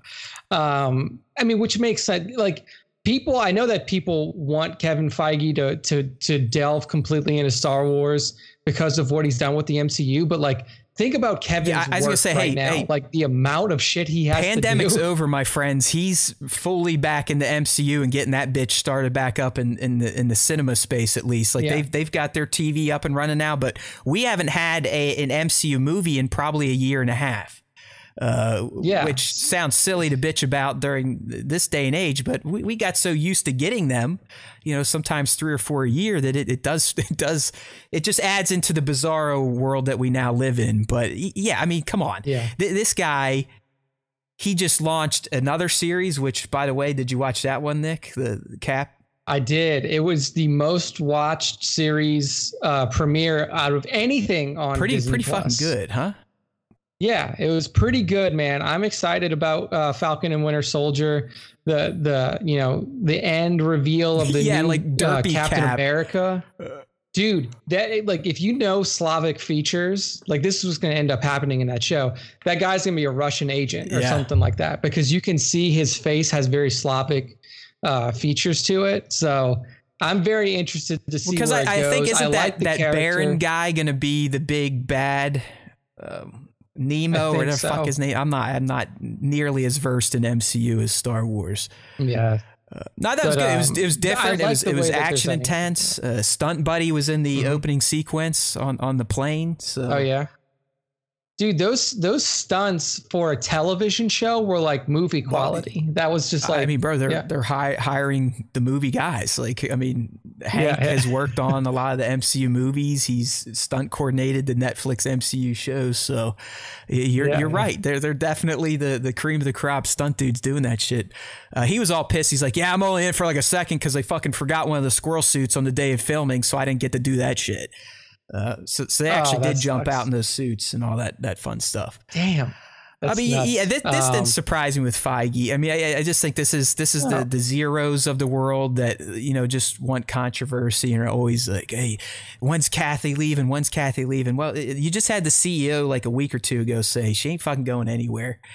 Um, yeah, like Nick said, Feige, he's balls deep in in MCU stuff.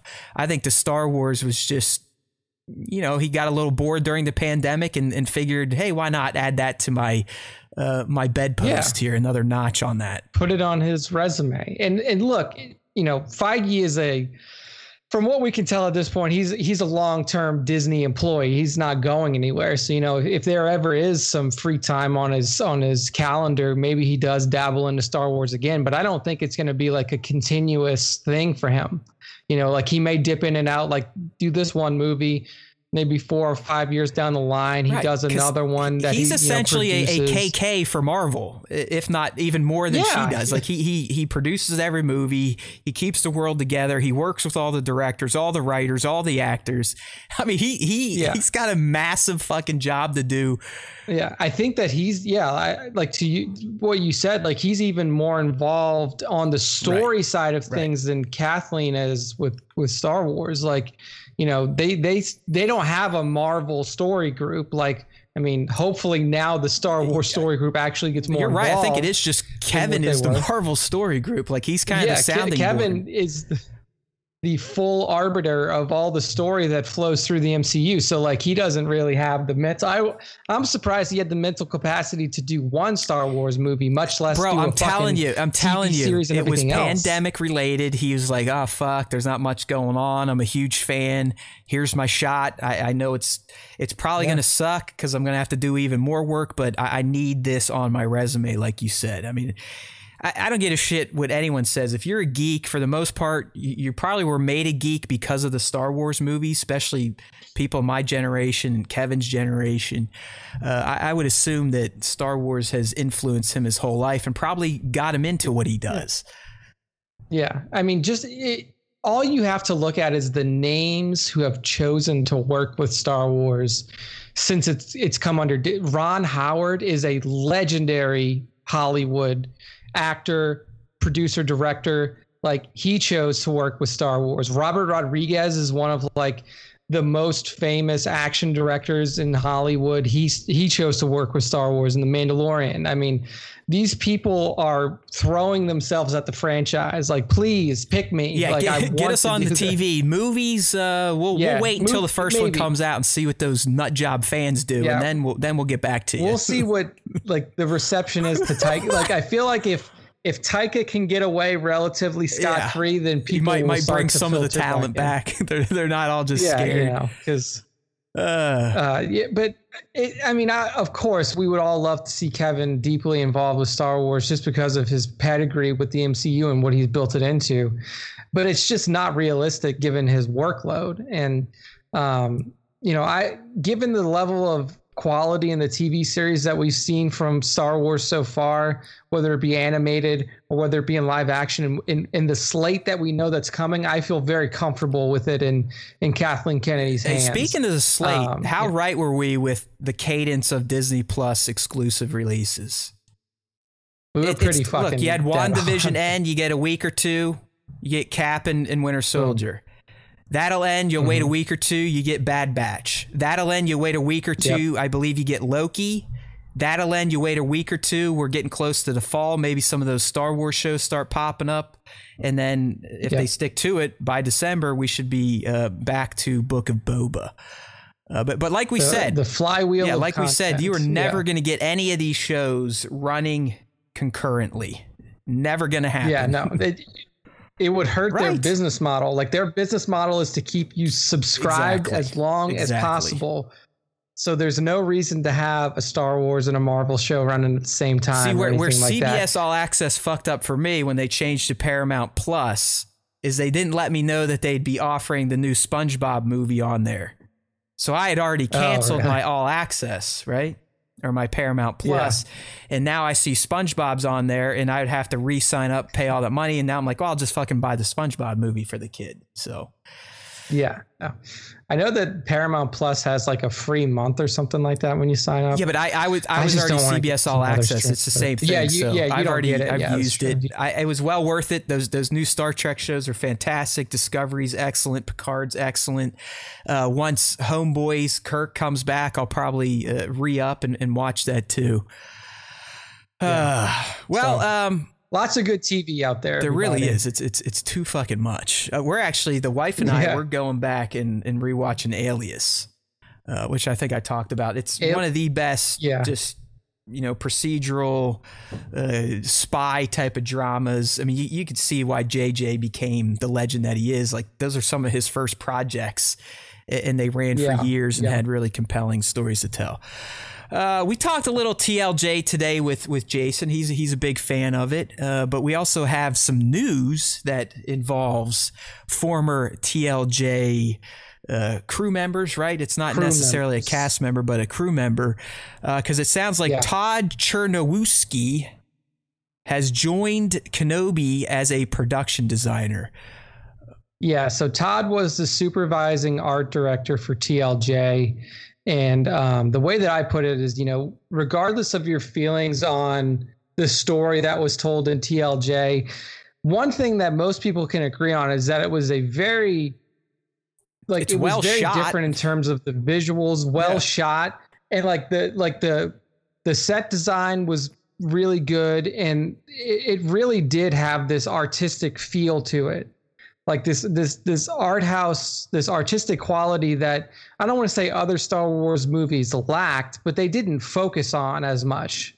Like you know the stark color differences like just the the the build and setup and the art direction for snoke's throne room it had such a an interesting feel to it to where you knew that this wasn't like it wasn't like the throne room in the the Death Star 2 that you were in at the end of ROTJ. Palpatine like, clones very, they like they like shit to be regal, right? They they, they didn't they don't yeah, want to they don't want to live like Palpatine did all ratchety, dirty and prune-faced. Uh, they wanted they wanted that that nice vibrant red velvet, yeah, the gold clothes, the gold slippers. Yeah. So he's he's joining on Kenobi as a production designer, which means that he he will handle a lot of the you know the the scene setups, right. building out specific areas where you're where you're shooting to make it look a certain way. So I'm not saying that you know you're gonna see TLJ like flair, but you could see like you know maybe similar styles of of props being used or or or you know sets being designed in a well, certain way. Well, it's also way. maybe he's only doing the practical sets because you would think that a lot of this is going to be volume based, right? Because I mean, Ewan was yeah, all jacked because he's basically I just sit in a fucking arena he's all like, day I and I don't have to pretend yeah. that I'm seeing shit because I'll actually see it. Yeah. Yeah, I mean set dressing too. Like the volume gives you a fantastic way to bring like exterior like interior and exterior stuff to life but like everything that's involved like included within like a room that you're using with the volume has to be actually physically there. So like set design and dressing is going to be what what uh todd's probably going to be dabbling in a bit. Uh, it's going to be interesting because this i feel like is going to be so much different than tlj in terms of setting. Like yeah Tatooine is so different even than Crait. Like Crait had that like signature red. You had contrast dust. on Crait. There's no yeah. contrast on Tatooine. Everything is drab, brown, sandy. I hate it. It gets everywhere, right? Exactly. And unless you're going to be getting a lot of like uh, jump offs to to interact with different characters while Kenobi's still on Tatooine, it's going to be mostly like He's in this yeah, hut. Right. He's in this cantina that looks like checking out the, the, the Lars homestead, and here's a glass yeah. of blue milk. Not a lot of options for what you can do to spice up a Tatooine set because you're pretty stuck with this drab coloration and then you know whatever else they may jump out to. But the old, uh, it's interesting that they went to to to Todd here because usually people who are involved with large scale movie productions I don't want to say take, you know, they usually don't take a step down, but they usually wouldn't do like s- smaller yeah, series I, I just, or like. I think all that's changed, man. I mean, these these yeah. are movies at this point. They're somehow they make yeah. them cheaper, but they're longer. They're more intense. I would I would imagine. You're, you're telling a longer story that has to fit over you know six hours runtime or whatever these end up being. So I, I I know what you're saying. I mean, there used to be a huge divide. If if you were in the movies, yeah. you made it. You would never even think about even doing a commercial. These days, they're like, "Fuck it, Netflix. You want to pay me twenty million to do a a binge series? Fucking a, let's go." Yeah, yeah. I saw the uh, the production budget for Falcon and Winter Soldier was 150 Jesus. million. Like that is that's that's that's Pretty movie much. money. Pretty much. That is big blockbuster, yeah. like summer blockbuster. I mean, Solo because and of the reshoots, I believe, cost 250 million. 200. Yeah, 200 million because you still had to pay Ron, you still had to pay the directors, you had to do, you basically had to shoot the yeah. movie twice. I mean, which kind of sucks, and that's why Solo got the rap that it did in terms of being this this huge, you know, bust in terms. I, I just think the, people the in the industry too are like they see what has happened with Disney Plus live action, and they're going, okay, it's it's a winner. Like they're they're not going to have any fails. Yeah. it's like, what can I do here? Exactly. Get me in. Give me Get a credit. Me like, give me give me that yeah. that that check every year until I die. Yeah. Uh, so, um, just an interesting little tidbit there. Some TLJ uh, art direction may be seen in in the uh, the Kenobi series. So keep your we eyes. We actually out. have another related Disney Plus topic this week, right? It's big big Disney Plus week. Yes. We've got those potential EU shows coming. We've learned about a, a new crew member for Kenobi, and just yesterday we found out, and, and I'm kind of bummed out because it is words and shit, but I love what we're getting here. But Del Rey announced that they're going to be putting out a book called uh, Star Wars Visions Ronin. Um, Yeah. and it's an original novel. It's not a novelization of the Visions cartoons. But what what it's going to do is it from if I'm reading this right, and, and correct me if I'm not, Nick.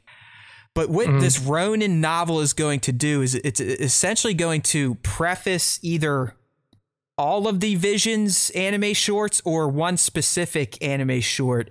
We're going to get a little bit of a, a, a, a preface through this Ronin novel. Yeah, yeah, exactly. So what they're saying is, so it's coming out October 12th, and it says an original novel inspired There- there by go, one yeah. of those animated tales. So it is going to be, it it is going to be kind of a spin-off offshoot, maybe even like you said, a preface to one of the original kind of setting tales up being something told we're going to see when Visions comes out. And at this Yeah. point, Nick, I don't know. Did you watch that collection of Halo animes that came out maybe in 2009 or whatever? I didn't, but I watched the Animatrix, which I feel like is kind same of what same thing. They're all the same, and I I, I truly believe Vision's going to be like the Animatrix or that that Halo collection where you get multiple tales that aren't connected, uh, but are, are Yeah.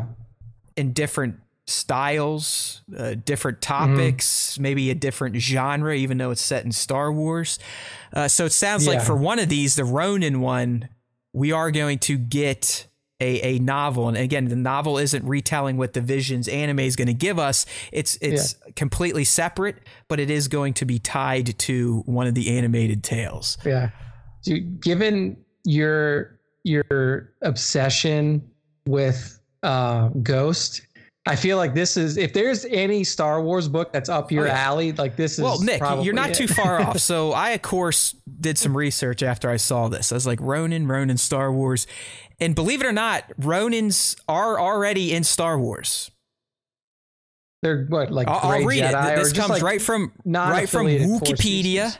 So Ronins in Star Wars are in Melitto culture. A Ronin was a male warrior who had survived the defeat of his myrmitrix, thus becoming a hiveless outcast. So it's still the same as a as our Ronins, right? Yeah. Where, uh, our Ronins were they didn't have a, a samurai, they didn't have a, a, a, kind of a, a head of a family to They didn't have a clan, exactly. like, yeah, like- but the Ronin Sarco Plank ended up working as a bounty hunter, jungle guide, and Tomb Raider on Devaron. And if you're on the live stream, I actually have a picture of Sarco Plank. I believe he was from um, TFA, is where this this shot comes from. So I guess Nick, do you Yeah, do you think this is just Ronin is directly referencing the Star Wars Ronins and potentially Sarco Plank? Or do you think it's a, a Ronin, a more play on our version of Ronin that is just going to be through a, a Star Wars lens? it's I don't think that they're gonna run with this.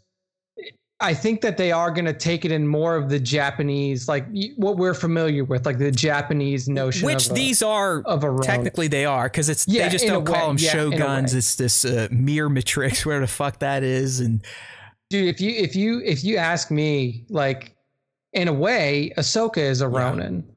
Like she is a Jedi without an order. You know, because of what happened to the Jedi Order, she went off on her own. She has this. She she embodies the quality of what a Ronin is. I don't think Um, Ronin. I, I and I spot on because I know sometimes you might think, oh, Ronin, they're not as badass as a true samurai. Everyone here that played Ghost or just likes the the samurai culture, there's a fantastic documentary on Netflix that covers a period of time in in in samurai Japan, feudal Japan, whatever you want to talk about, to where how one samurai started to unite the country, but it was ultimately a Ronin of his that rose to become not necessarily an emperor, but the ruling shogun that successfully, for the first time in hundreds of years, stopped Japan from just having inter-clan wars and united all of these samurai clans. It's it's fantastic. The point being was it, it was a Ronin that rose yeah. to the top and did the most impressive stuff in in Japanese culture at the time. So here with Visions, well, you know, let's not think of a Ronin as just this wanderer who may do, you know, may not do anything extremely special or noteworthy.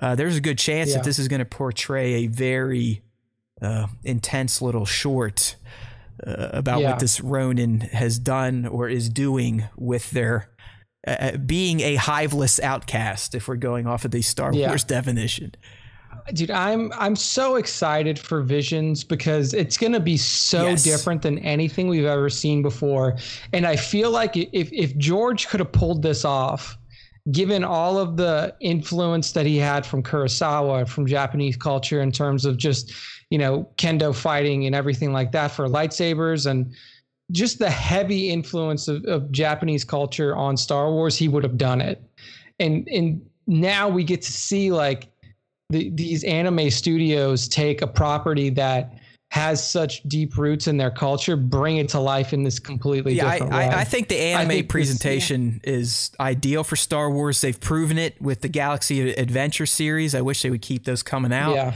Uh, I know they do every once in a while, but it wasn't quite what they were doing initially in terms of the cadence. Uh, but you're 100% right. I mean, it, it's a it's an ideal medium for Star Wars, considering a lot of the uh, mythology in Star Wars was adapted from uh, the, the, the samurai culture. yeah. Yeah, be be excited about this, people. Like just like and maybe not the words and shit. Like I, I, I, can understand not getting excited yeah, not about the, a book, not the words. Visions itself, I, I, I agree with Nick. Yeah, the show is going to be and you know star wars fans are assholes for lack of a better word but it's true and like like jason said in the interview, like Star Wars fans have very visceral reactions to anything that is different. And this is going to be different. This is going to be as different as anything that you'll ever see from Star Wars. So I hope be prepared to be butthurt some of you. like those of you that didn't like yeah, ahsoka's just, tentacles or you know luke's face you're probably going to want to poke your eyes out when you watch visions yeah, so um, keep an eye out. If you're a reader, this book comes out October 12th. I believe you can pre order it now on Amazon. We really um, don't have any so, official roadmap dates for all these Disney Plus shows outside of Book of Boba no. December, I think is. Yeah, Book of Boba is this December. Outside of that, I mean, there was thought initially that uh, Rangers would have a very close tied release date to Boba, but that's unconfirmed. Yeah, who knows?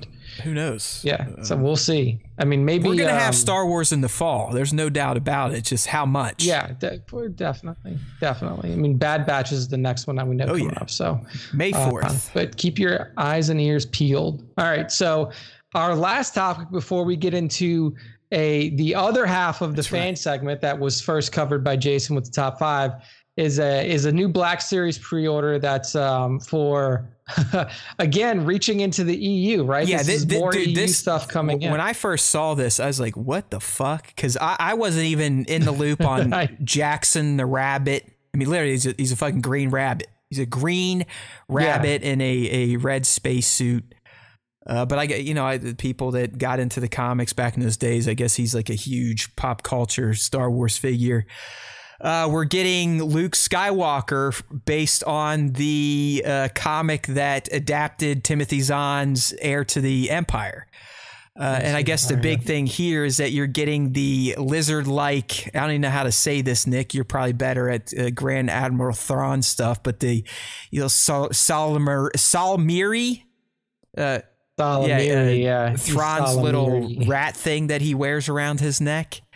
yeah, I see that. That's very interesting. But they're far out, and apparently, that. this Carnor Jax isn't even Carnor Jax. He's uh, you may know this name, Kir Kanos, or another one of these EU characters that wore Imperial Imperial Guard armor. Sure. Uh, are you okay. familiar with any of these people? Because that was kind of your bag, or no, no. No, I didn't get into the comics too much, honestly. Like Heir to the Empire, I was familiar with. It was a very, it was a trilogy of novels that came out for like you said from Zahn first, and then they adapted some of it in the comics. You know what the rabbit looks like? Like, like we got Jack- Gregu in here, the Easter Bunny. I mean, it's the Easter Bunny after like a fucking bender, right? Like, like drinking yeah. drinking a bunch of uh, Jägermeister, getting fucking crazy, having some deer blood, yeah. and then going out and kicking ass.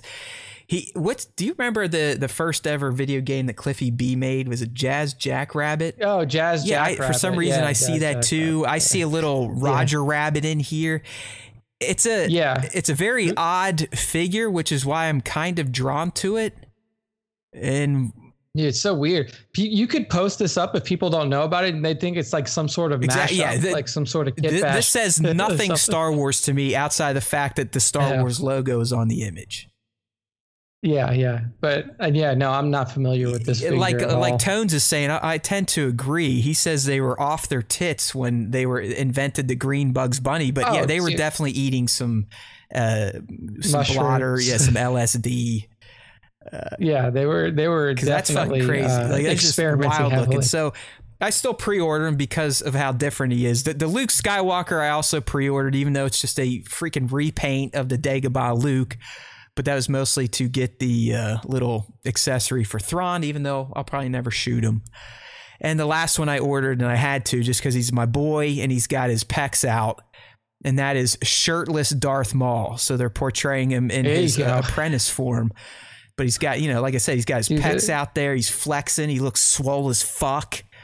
Dude, with the with the Sith tattoos, like that that figure does look Hell pretty yeah. sick. Like they did a really great job on the tattoos. So yeah, so yeah, I, I don't I I I kind of like what Hasbro's doing, and, and the reason they're doing this, Nick, this isn't just hey, let's just fucking do it.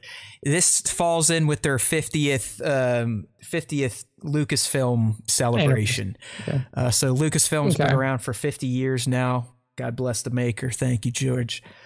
And uh, so, you know, Hasbro and other toy makers have been kind of releasing things to honor the the 50th anniversary of all things George movie making. Uh, so that's why these yeah. are coming out here. But I did. I, I got sucked into it. I, I've I've really tried in 2021 to not collect every damn Black Series that comes out, but the the Maul, the Luke, and the Jaxxon, just because Jaxxon's so fucking weird looking. Again, he's a green, yeah. Animated looking rabbit, but made to look real in an action figure form. That looks so. So it, it looks it, it looks, looks so disturbing weird, almost. Like it, it's it's fucking creepy. Yeah. It really is something you'd yeah. probably see hallucinating, having a bad trip. Like it, yeah, it is. It's fucking odd. Uh, but the only one I passed on is is the Carnor Jax or whatever the fuck his real name's supposed to be because it's it's an Imperial Guard with a cape that has a purple interior. It's like big fucking deal. Yeah, I know. It literally makes no fucking big difference. fucking deal. So nobody's I, gonna tell. They got to put out some American graffiti figures for the 50, 50th for Lucas. Yeah, you could get you like, could get a Ron Howard and a Harrison, Harrison Ford because they they were both Harrison, in that movie. Yeah. Hell exactly. yeah, dude! Or, or THX one one three eight. That's technically THX, his first yeah. ever, and I still have never watched that movie. I haven't either. I mean, I, I probably should just being. Isn't Bobby uh, D Lucas, in it? Isn't Robert Duvall in that movie? I think he is. THX. I think, I think he, might. I think be. he's let's, the lead. Let's take a, a stroll. Robert Duvall. Yeah. Yep. Um, I mean, Donald Pleasence, who Sid Haig, which is people. I know that Sid Haig has played like multiple roles that people would be. He's like I was a horror say that's guy. a horror guy, right? Yeah, he's a horror. He's hey, while we're talking guy, about old movies, I decided last week to. I've never seen the original Coming to America, and I heard Arsenio oh, yeah. on Stern. He was fucking funny as hell. It was a great interview, and I want to see the new one. So I, I watched the first one. I was like, God damn, movies back in the '80s were so fucking funny because just said whatever they felt like they, it. I mean, just yeah. So you could say whatever but, you. But wanted. the line, the line that stands out. Have you seen it? I, I saw it a long time. We're gonna watch. I think we're gonna watch it because we want to yeah, watch. Yeah, that's kind well. of what I did because I, I, heard two is funny as shit. But there's a line, and I think this part of the line has been used throughout pop culture speech probably since it released. But they're in Brooklyn or Queens, and they're, they're he wants to find like the shittiest place to live. So they they find like a rundown apartment complex, and the uh, the super's in there walking him through, and this this guy just rolls down the steps, and the super's like, "Hey, Stu, rent Stu, motherfucker!" He's like, "Don't be pulling that ball down the stairs shit on me either." And I was just like, uh, just the way he says it. Hey, Stu, rent Stu, motherfucker! I just fucking love that. Rent Stu, motherfucker. Uh, the good old days of just f bombs yeah. left and old right. Eddie Murphy shit is so good, man. Like old, old Eddie Murphy comedies are hard to beat. You got to see it. I'm not doing it justice, but like literally, this guy falls down the steps and he just has no qualms. He's like, "Hey, Stu, rent Stu, motherfucker." It's like, so uh, yeah. So uh, these are out there. We'd love if you are pre-ordering them to pre-order using our link. That way, my dumb ass can get some Entertainment Earth affiliate credit and waste it on more toys that are just going to sit on my desk. Um, but go. they're out there now. You can you can pre-order. I believe and Earth still has them all in stock because they like making money. Unlike Hasbro, who makes this shit but sells them out within the first you know ten minutes of them going Eight live. Yes. Real so quick before go. we get there, I, I we got sent one from the Discord community. Um, but there's a new Snack and Grogu animatronic. At this point, Nick, they've they oh finally crossed God. the line for me with Grogu. They've they've oversaturated. I know I bought in early. I got the you know I I, I have I have this little one like the like the Hasbro whatever fucking scale. I've got the little black series. I've got the plushy one. I've got the talking one. Uh, I've got another one that that moves and all this jazz.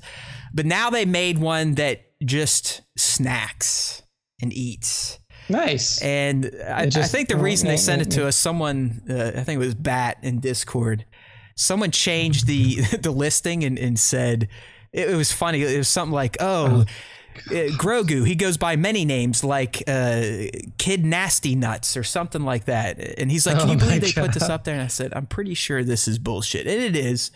Um, but uh, this uh, snacking Grogu is out there now. It's eighty fucking dollars. I don't know. Eighty dollars. I probably would have went with the, the, the new expensive one where they actually put him in the the full on created carrier.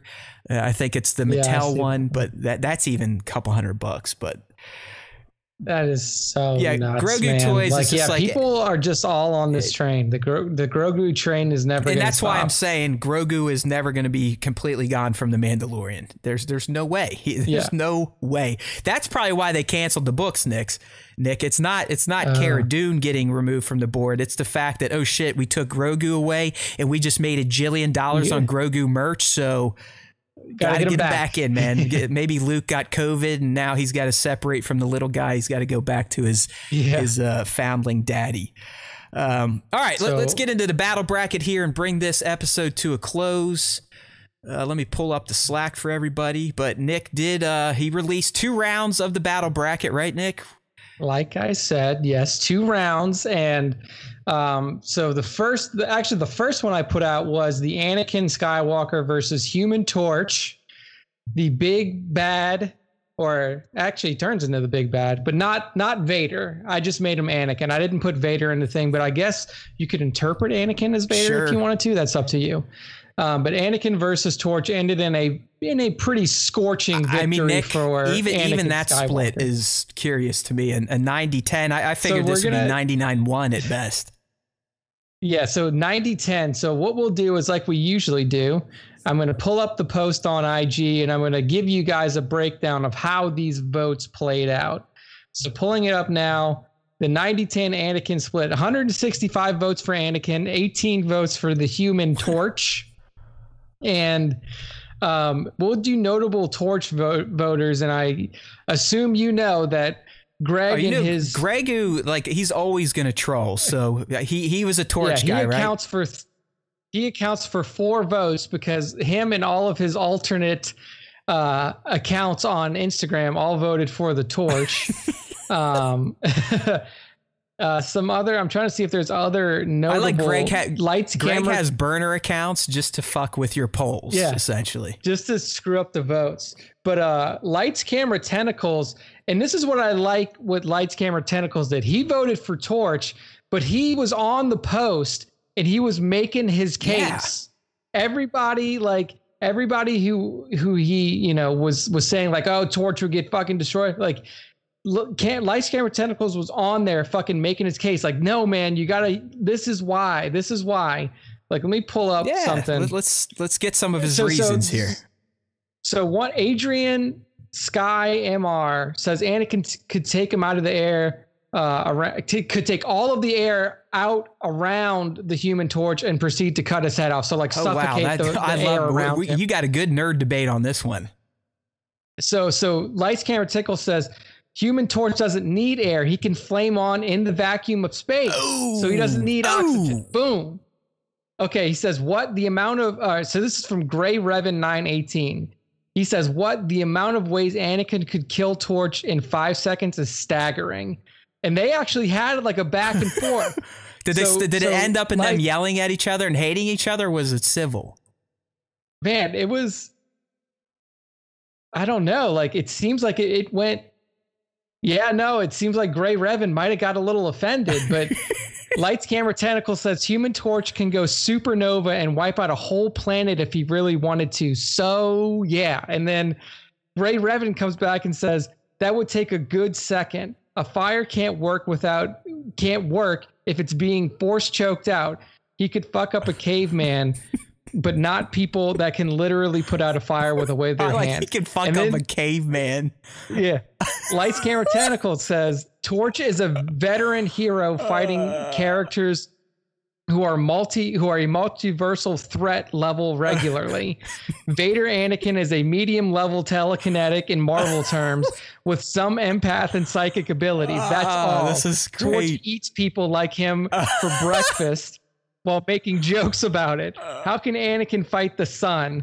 He can do crazy stuff like suck all the moisture out of out of someone and then kill them from a distance. He's beaten Hulks like that. so like, and then it continues to go on for like two Oh, more responses between them. So fantastic. I loved Yes. seeing it. Like an Yes. account like Lights Camera Tentacles on here, just fucking making his point, schooling I these love that nerds. guy. I love this him. is why I love him for his cluster fucks creation, like the little world he's created where he mashes his figures together, and that right there. Although the one guy did have a good burn where the, the Human Torch could only fuck up cavemen.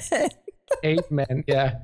But no, I was I ah. love seeing that in there, dude. And that's like what I wanted to see with these kinds of debates, dude, is like this is where you're really getting into like yes, hardcore exactly. I shit. love that. Like, no, he could suck Yeah. all the air, and he's like, but no, there's space. That is fucking dope. yeah.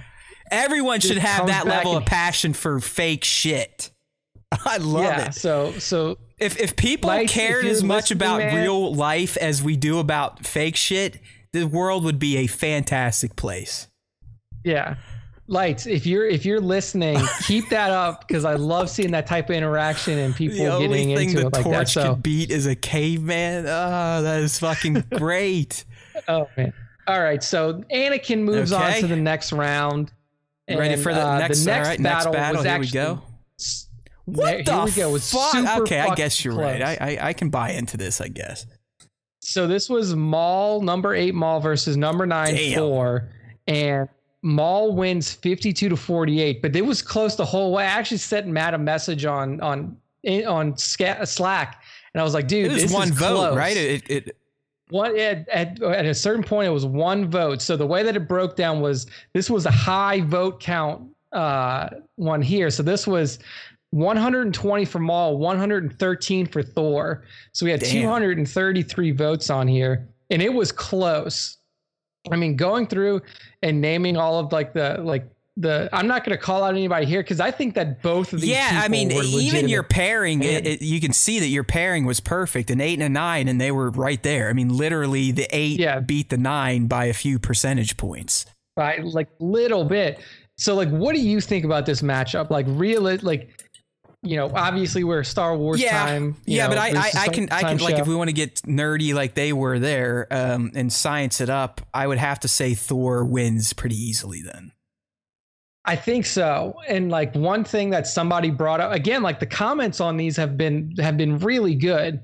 Like somebody in the comments was like, dude, Palpatine electrocuted the shit out of Maul and Savage with no problem. Thor would just nuke him. And I like I kind of feel yeah. that way. I kind of feel like well, I mean, would, that's also not his own power. I mean, he's a fucking god. I mean, he he could probably yeah, punch a, a, hole like through he, them if he wanted to. Yeah, and I gotta imagine like even if he's using Mjolnir or exactly. Stormbreaker from from Endgame, like he can that is gonna stand up to a lightsaber.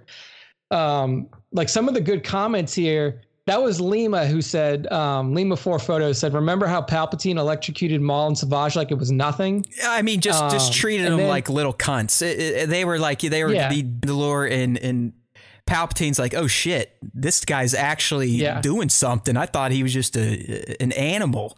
So he goes there and, yeah. and splits up the, the, the brothers, kills Savage. But yeah, Nick's right. It, it wasn't even a fight, just with lightning.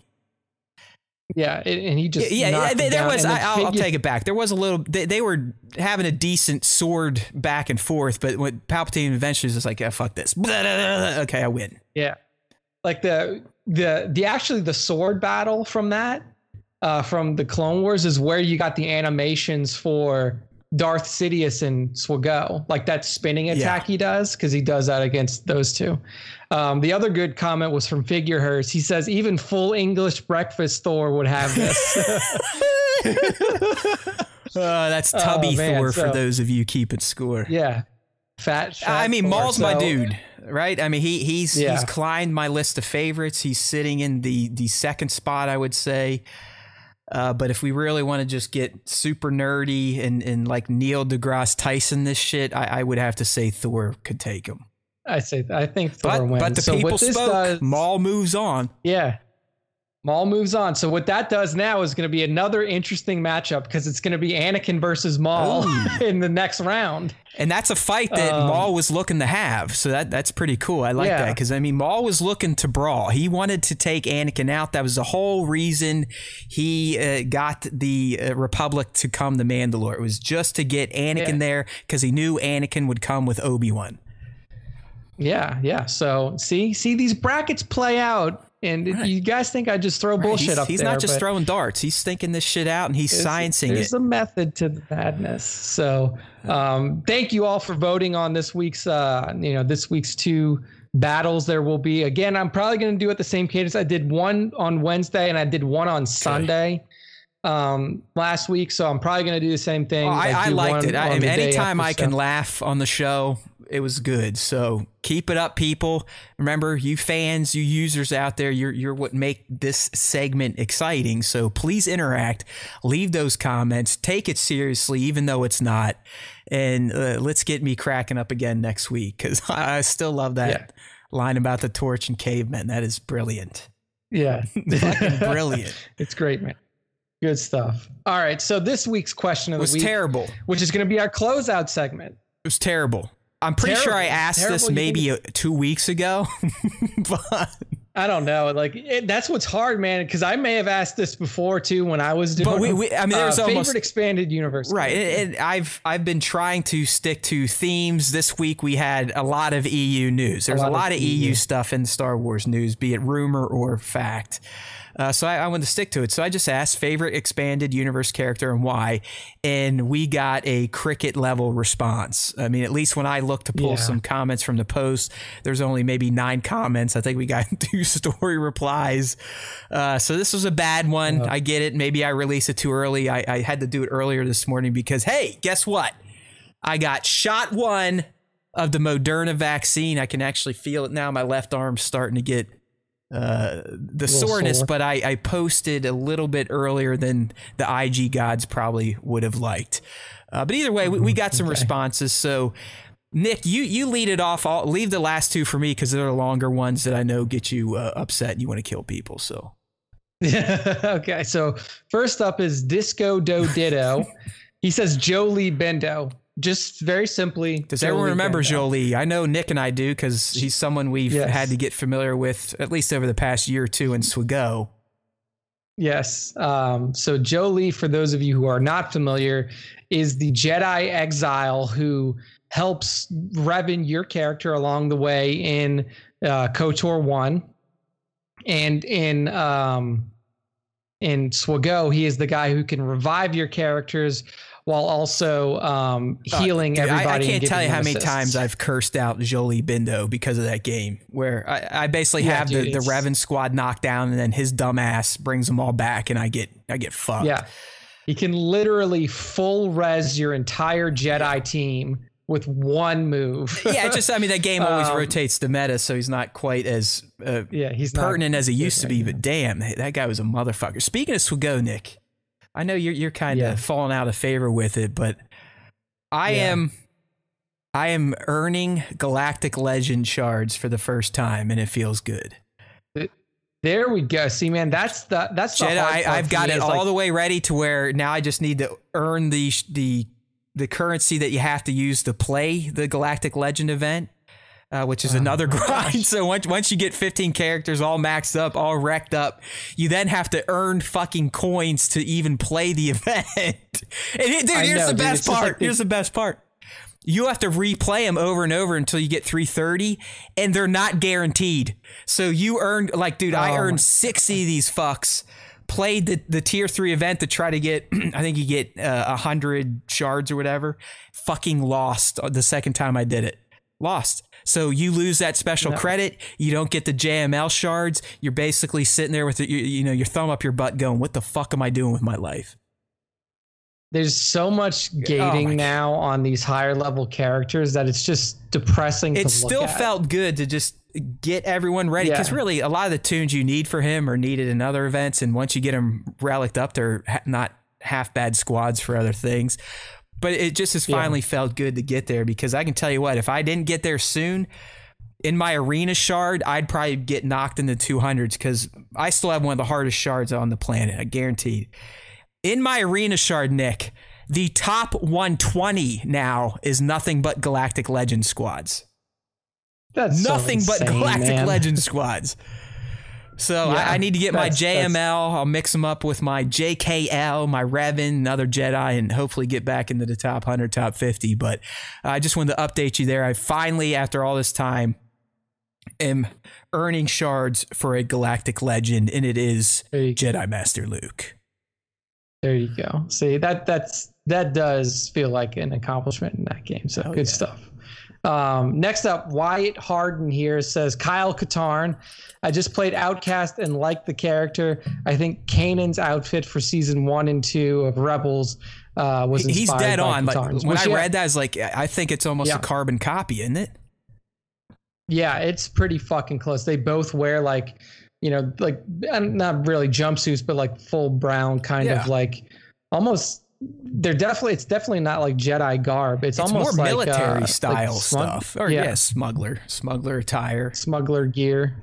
Yeah, so um, Kyle Katarn is one of those characters that people have been really waiting for. Like, when is he going to come back? When is when are they going to put him back in canon? He was. I mean, he was and fairly like, prominent, right? In, in, in, the in the games, he also interacted with Luke. So I, I think he, I think that's the tie. It's the was, fact that he interacted he, with Luke he was a master at Luke's academy. Like he was actually a very close friend of Luke in in the old EU.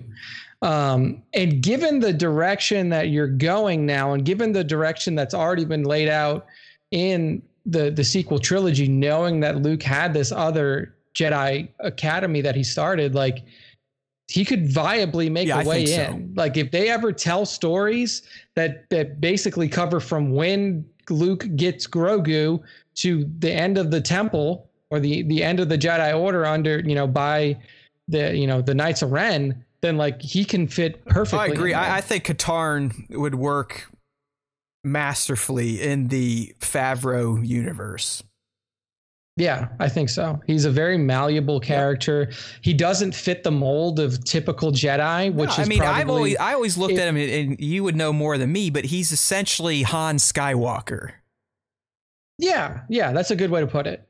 Like he he actually like most of the time when you're playing Outcast, he's like using a blaster right. some of the times as well. Like you're not always using lightsabers. Like he is uh, kind of this meld of Han Solo and Luke Skywalker, like you said, and it does give him the different feel because like you would figure if Luke is now looking for Force users to turn into Jedi, eventually turn into Masters, he's trying to break the mold of what was the typical Jedi, you know, the the fucking religious zealot that you would have in the in the Grand Republic days. Um, and and Kyle Katarn fits that bill. So um, it's going to be interesting to see if they if they do decide to expand you know young to middle-aged luke content beyond what we saw just in the mandalorian whether it be through animated series through live action series do you bring in a character like kyle katarn who was so pivotal to the to the growth of the you jedi know, order once it was that, established? that might not be a bad idea if they wanted to do a luke series because that way you would almost make kyle the lead the main. That way yeah. you could get by with doing Hamill and the digital shit for little, you know, spots here or there without having to worry about a full yeah. on recast and and the trouble that could could get into. Dude, I would just just just just bring in Sebastian. I know every I know everyone wants that. I just I, I, don't I don't think that is ever going to happen. I don't know. No, I don't think that so. would be sacrilegious. Like a lot of the stuff that has happened in Star Wars, I don't consider sacrilegious like some of you, but replacing Mark Hamill I know they did it to Harrison, so I guess I'm fucking eating my fists at this point, but I don't know. I just I don't see it. But yeah, I, I, also yeah. oh be, fuck. What? And this just came by way of like every once in a while I look at my IG archives to see, you know, what I posted a year, a couple years ago. Guess who through toy photography predicted the end of Mando S2 months, months before it happened? Well, you right did. I took, but somebody said, but you also said it on the podcast too. So you took a picture and right, I, I, took it. a shot. It was Luke, uh, Din, and Grogu, kind of in in a cantina, uh, sitting across from each other. Basically, you could you could say the handoff wow. was about to happen. So thank you, thank you. Matt is just thank he's you. a true oracle. He's the eye of the webbish bond. sitting here. I'm actually I, am gonna fucking look for it just so people know I'm not not full of shit here. Not, not it, was, it was many months ago, and I, I put up a lot of poopy work, so we just got to get there. That's impressive. Yeah, it was That's weird. Impressive. Like I, I, completely forgot I even did the shot. I mean, it, it, it's an old one. It's it's got to be a year, year and a half old. Uh, but when it popped up in the archive, I was like, "Hey, look, look at me! Look at my dumbass just hitting these things through the force, not looking for any recognition, right? I mean, I'm, I'm not looking for any recognition, but I, I am pulling these out of my ass. Ah, here it is right here. I got it up if you're on the live stream. But there it is. You got Luke. He's even got his, his hood over his eyes. I got him holding his gat because he doesn't quite trust uh, Din at this point. His lightsaber's on the table. Grogu's on the table, and Grogu Grogu is reaching out towards him. dude, that's yeah, awesome. So I, I, I, mean, yeah, fuck, dude, look at this. I par- I posted it this this exact day last year, so it was Kismet that I brought it up on the show. There you go. Look at that. There look you go. That. So there you Good go. Stuff. And the shot kind of looks like shit anyway, so it's no big deal. It proves our point that we know all things. I guess Star I should show people on the before live they even because I had the Slack window. there you go. Look at that. Look at that art man, that guy is good. All right, so that shot sucks. All right, back All to right. the question of the week to wrap up episode 154. Next up is Tones 1138. We all know Tones. We all love Tones. He says Talon Karrde. His character really stood out in the tri- in the Zahn trilogy. He mirrored Han's character perfectly, a cunning, charismatic smuggler who didn't really want to get involved with either faction, not fraction, but ultimately sided with the rebels due to Thrawn and the Remnant Empire knocking on his front door. uh, would love to see him make a live action appearance somewhere down the line in an upcoming production. I mean, the, the good thing about the characters that were in the original Thrawn trilogy, like the old EU Thrawn trilogy, is that, um, I mean, you could theoretically see them mixed in because the old Thrawn trilogy took place at the time where we're at we're now. Like the new Thrawn trilogy takes place in basically what is Rebels timeline in current canon. So you're still pre episode four with um with Thrawn, whereas the old one was Thrawn was essentially taking over the Remnant Empire and running it as the new like trying to you know as the new leader of it. So like somebody like a Talon Karrde could come back in because if Thrawn is back in the galaxy, as we assume he is by Mando season two, and then probably into the Ahsoka series, he could have built up some, you know, not I want to say forces, but he could have like cl- close confidants and stuff like that. That that are There's in. really you know, no the, comment uh, I can make here because it's it's EU. It's from a book. I have, I don't even know who the fuck Talon is. no I'm like, all right, all right, we can, sounds good. I I'd like to see it. I, I mean, Tones at least explained him well, but I literally have nothing to draw on here. So thank you, Nick. Yeah. But no, I mean, it, it would be interesting to see a character like that make their way in because like you could play him in a very similar way where he is kind of like an ambiguous smuggler, like smuggler, um, who was working with Thrawn and then who ends up working with the rebels. Right? Sounds like someone that um, could could cross Din's path or the Ranger's path for sure. yeah. All right, who we got next? Okay, I'll, Um, I'll, I'll take the last two it's here. the last one here. So you got actually the last two. You got OAC and then you yeah, got our O- good buddy OAC and Hideous, they always like to write long, so I'll give Nick a break here. This is from OAC, and you know he's a huge EU guy. And, and, You went with my yeah, my di- guy. dives We've deep. actually So I've spoken about this character a lot lately, and I will some more. My favorite EU character is from SWTOR, Valkorion. This man has had a life. He wasn't always Valkorion. He went by many different names and even titles. Tenebrae, Vitiate, Valkorion. Yeah. Any being that is powerful enough to drain an entire planet worth of the Force is a beast in my book. He killed his dad, destroyed all major players in the Sith, crafted, created his own immoral, immortal empire, transferred his Immortal. no, Oh, I yeah, read as written.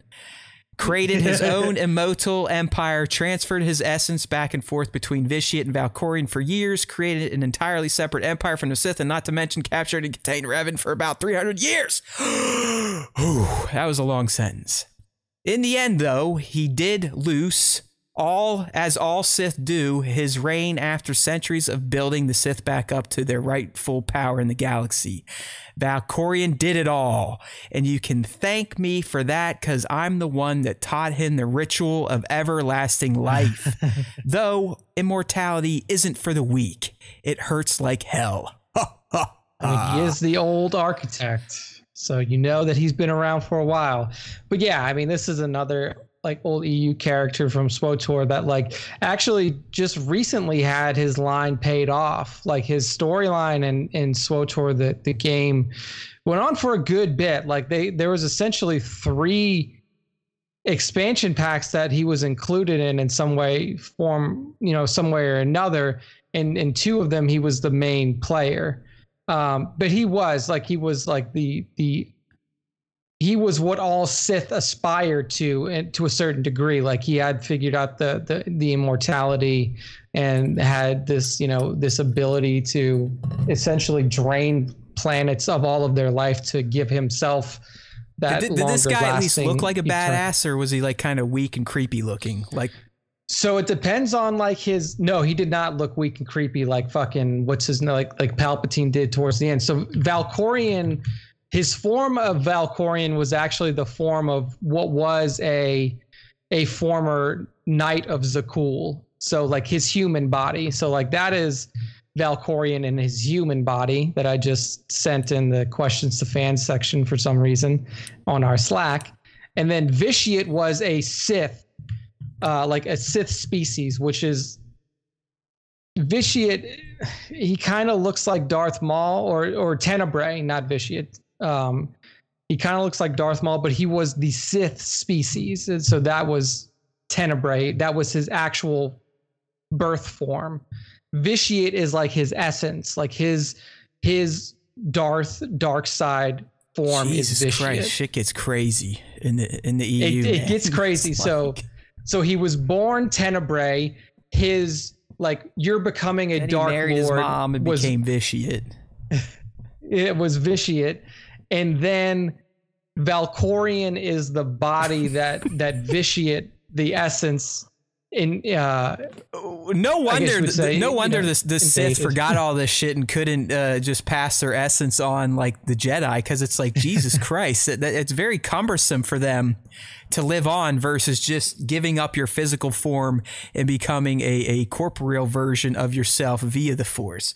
But that's also Yeah, because exactly. the Force didn't it- like the bad guys and didn't let them do it. But man, Uh, that yeah. So I was thinking while you're talking about that is like, who is, in your opinion, the most badass looking Sith? Not the most badass, but the most badass looking.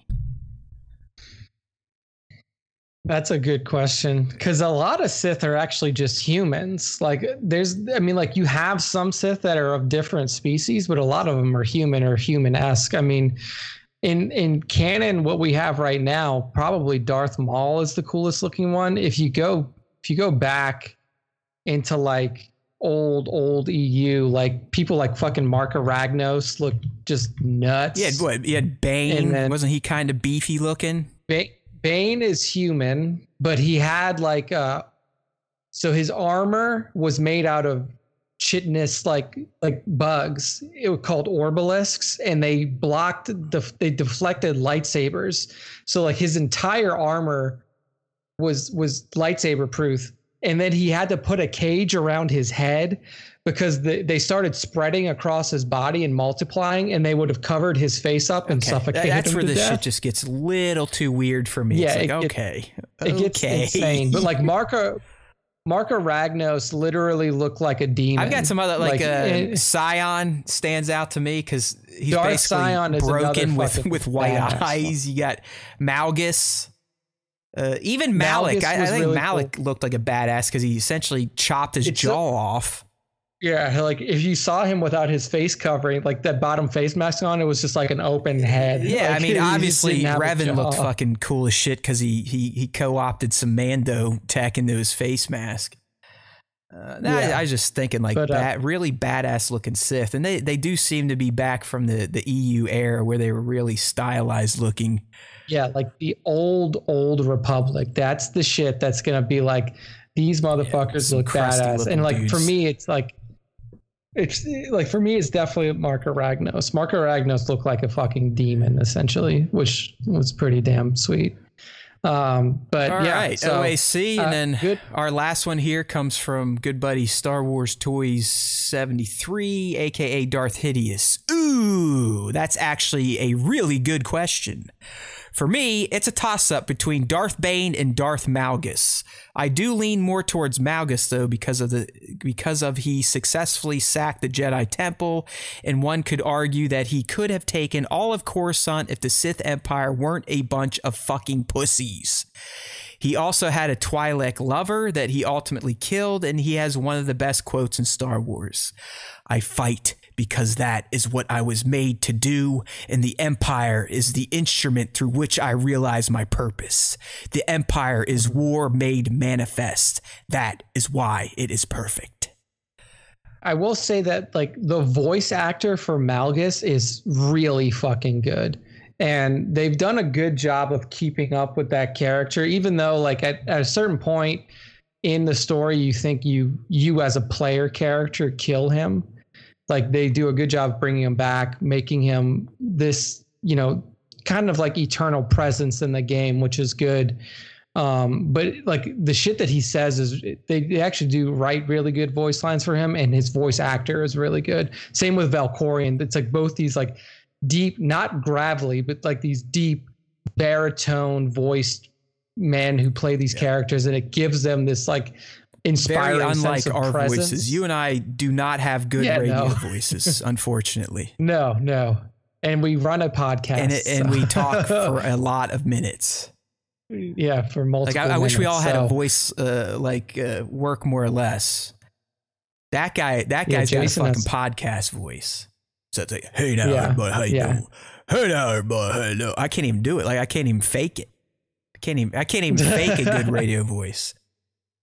Yeah, yeah, but uh, unfortunately, we were not blessed right. with those. We we also got faces for radio too. So, all right, buddy. I mean, we, we kind of we we a little scattered today, but that was to accommodate our guests. So if you came in late, make sure to check out the hell first two hours of the show.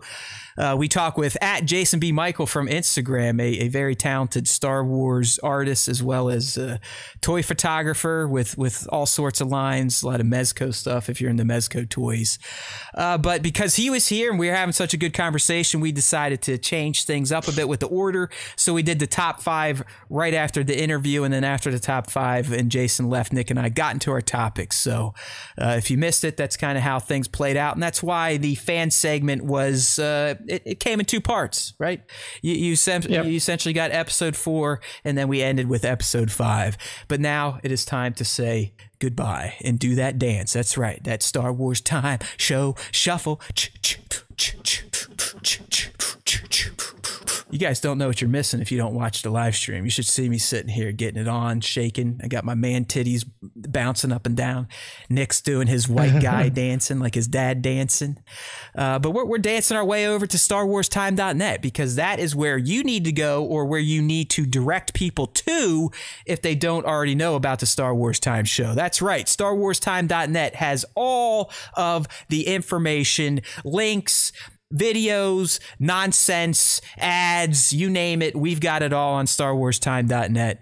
If you want to make it easy, just tell them to hit up subscribe to podcasts, right? That'll take them to a nice menu of all the audio only platforms that we're on.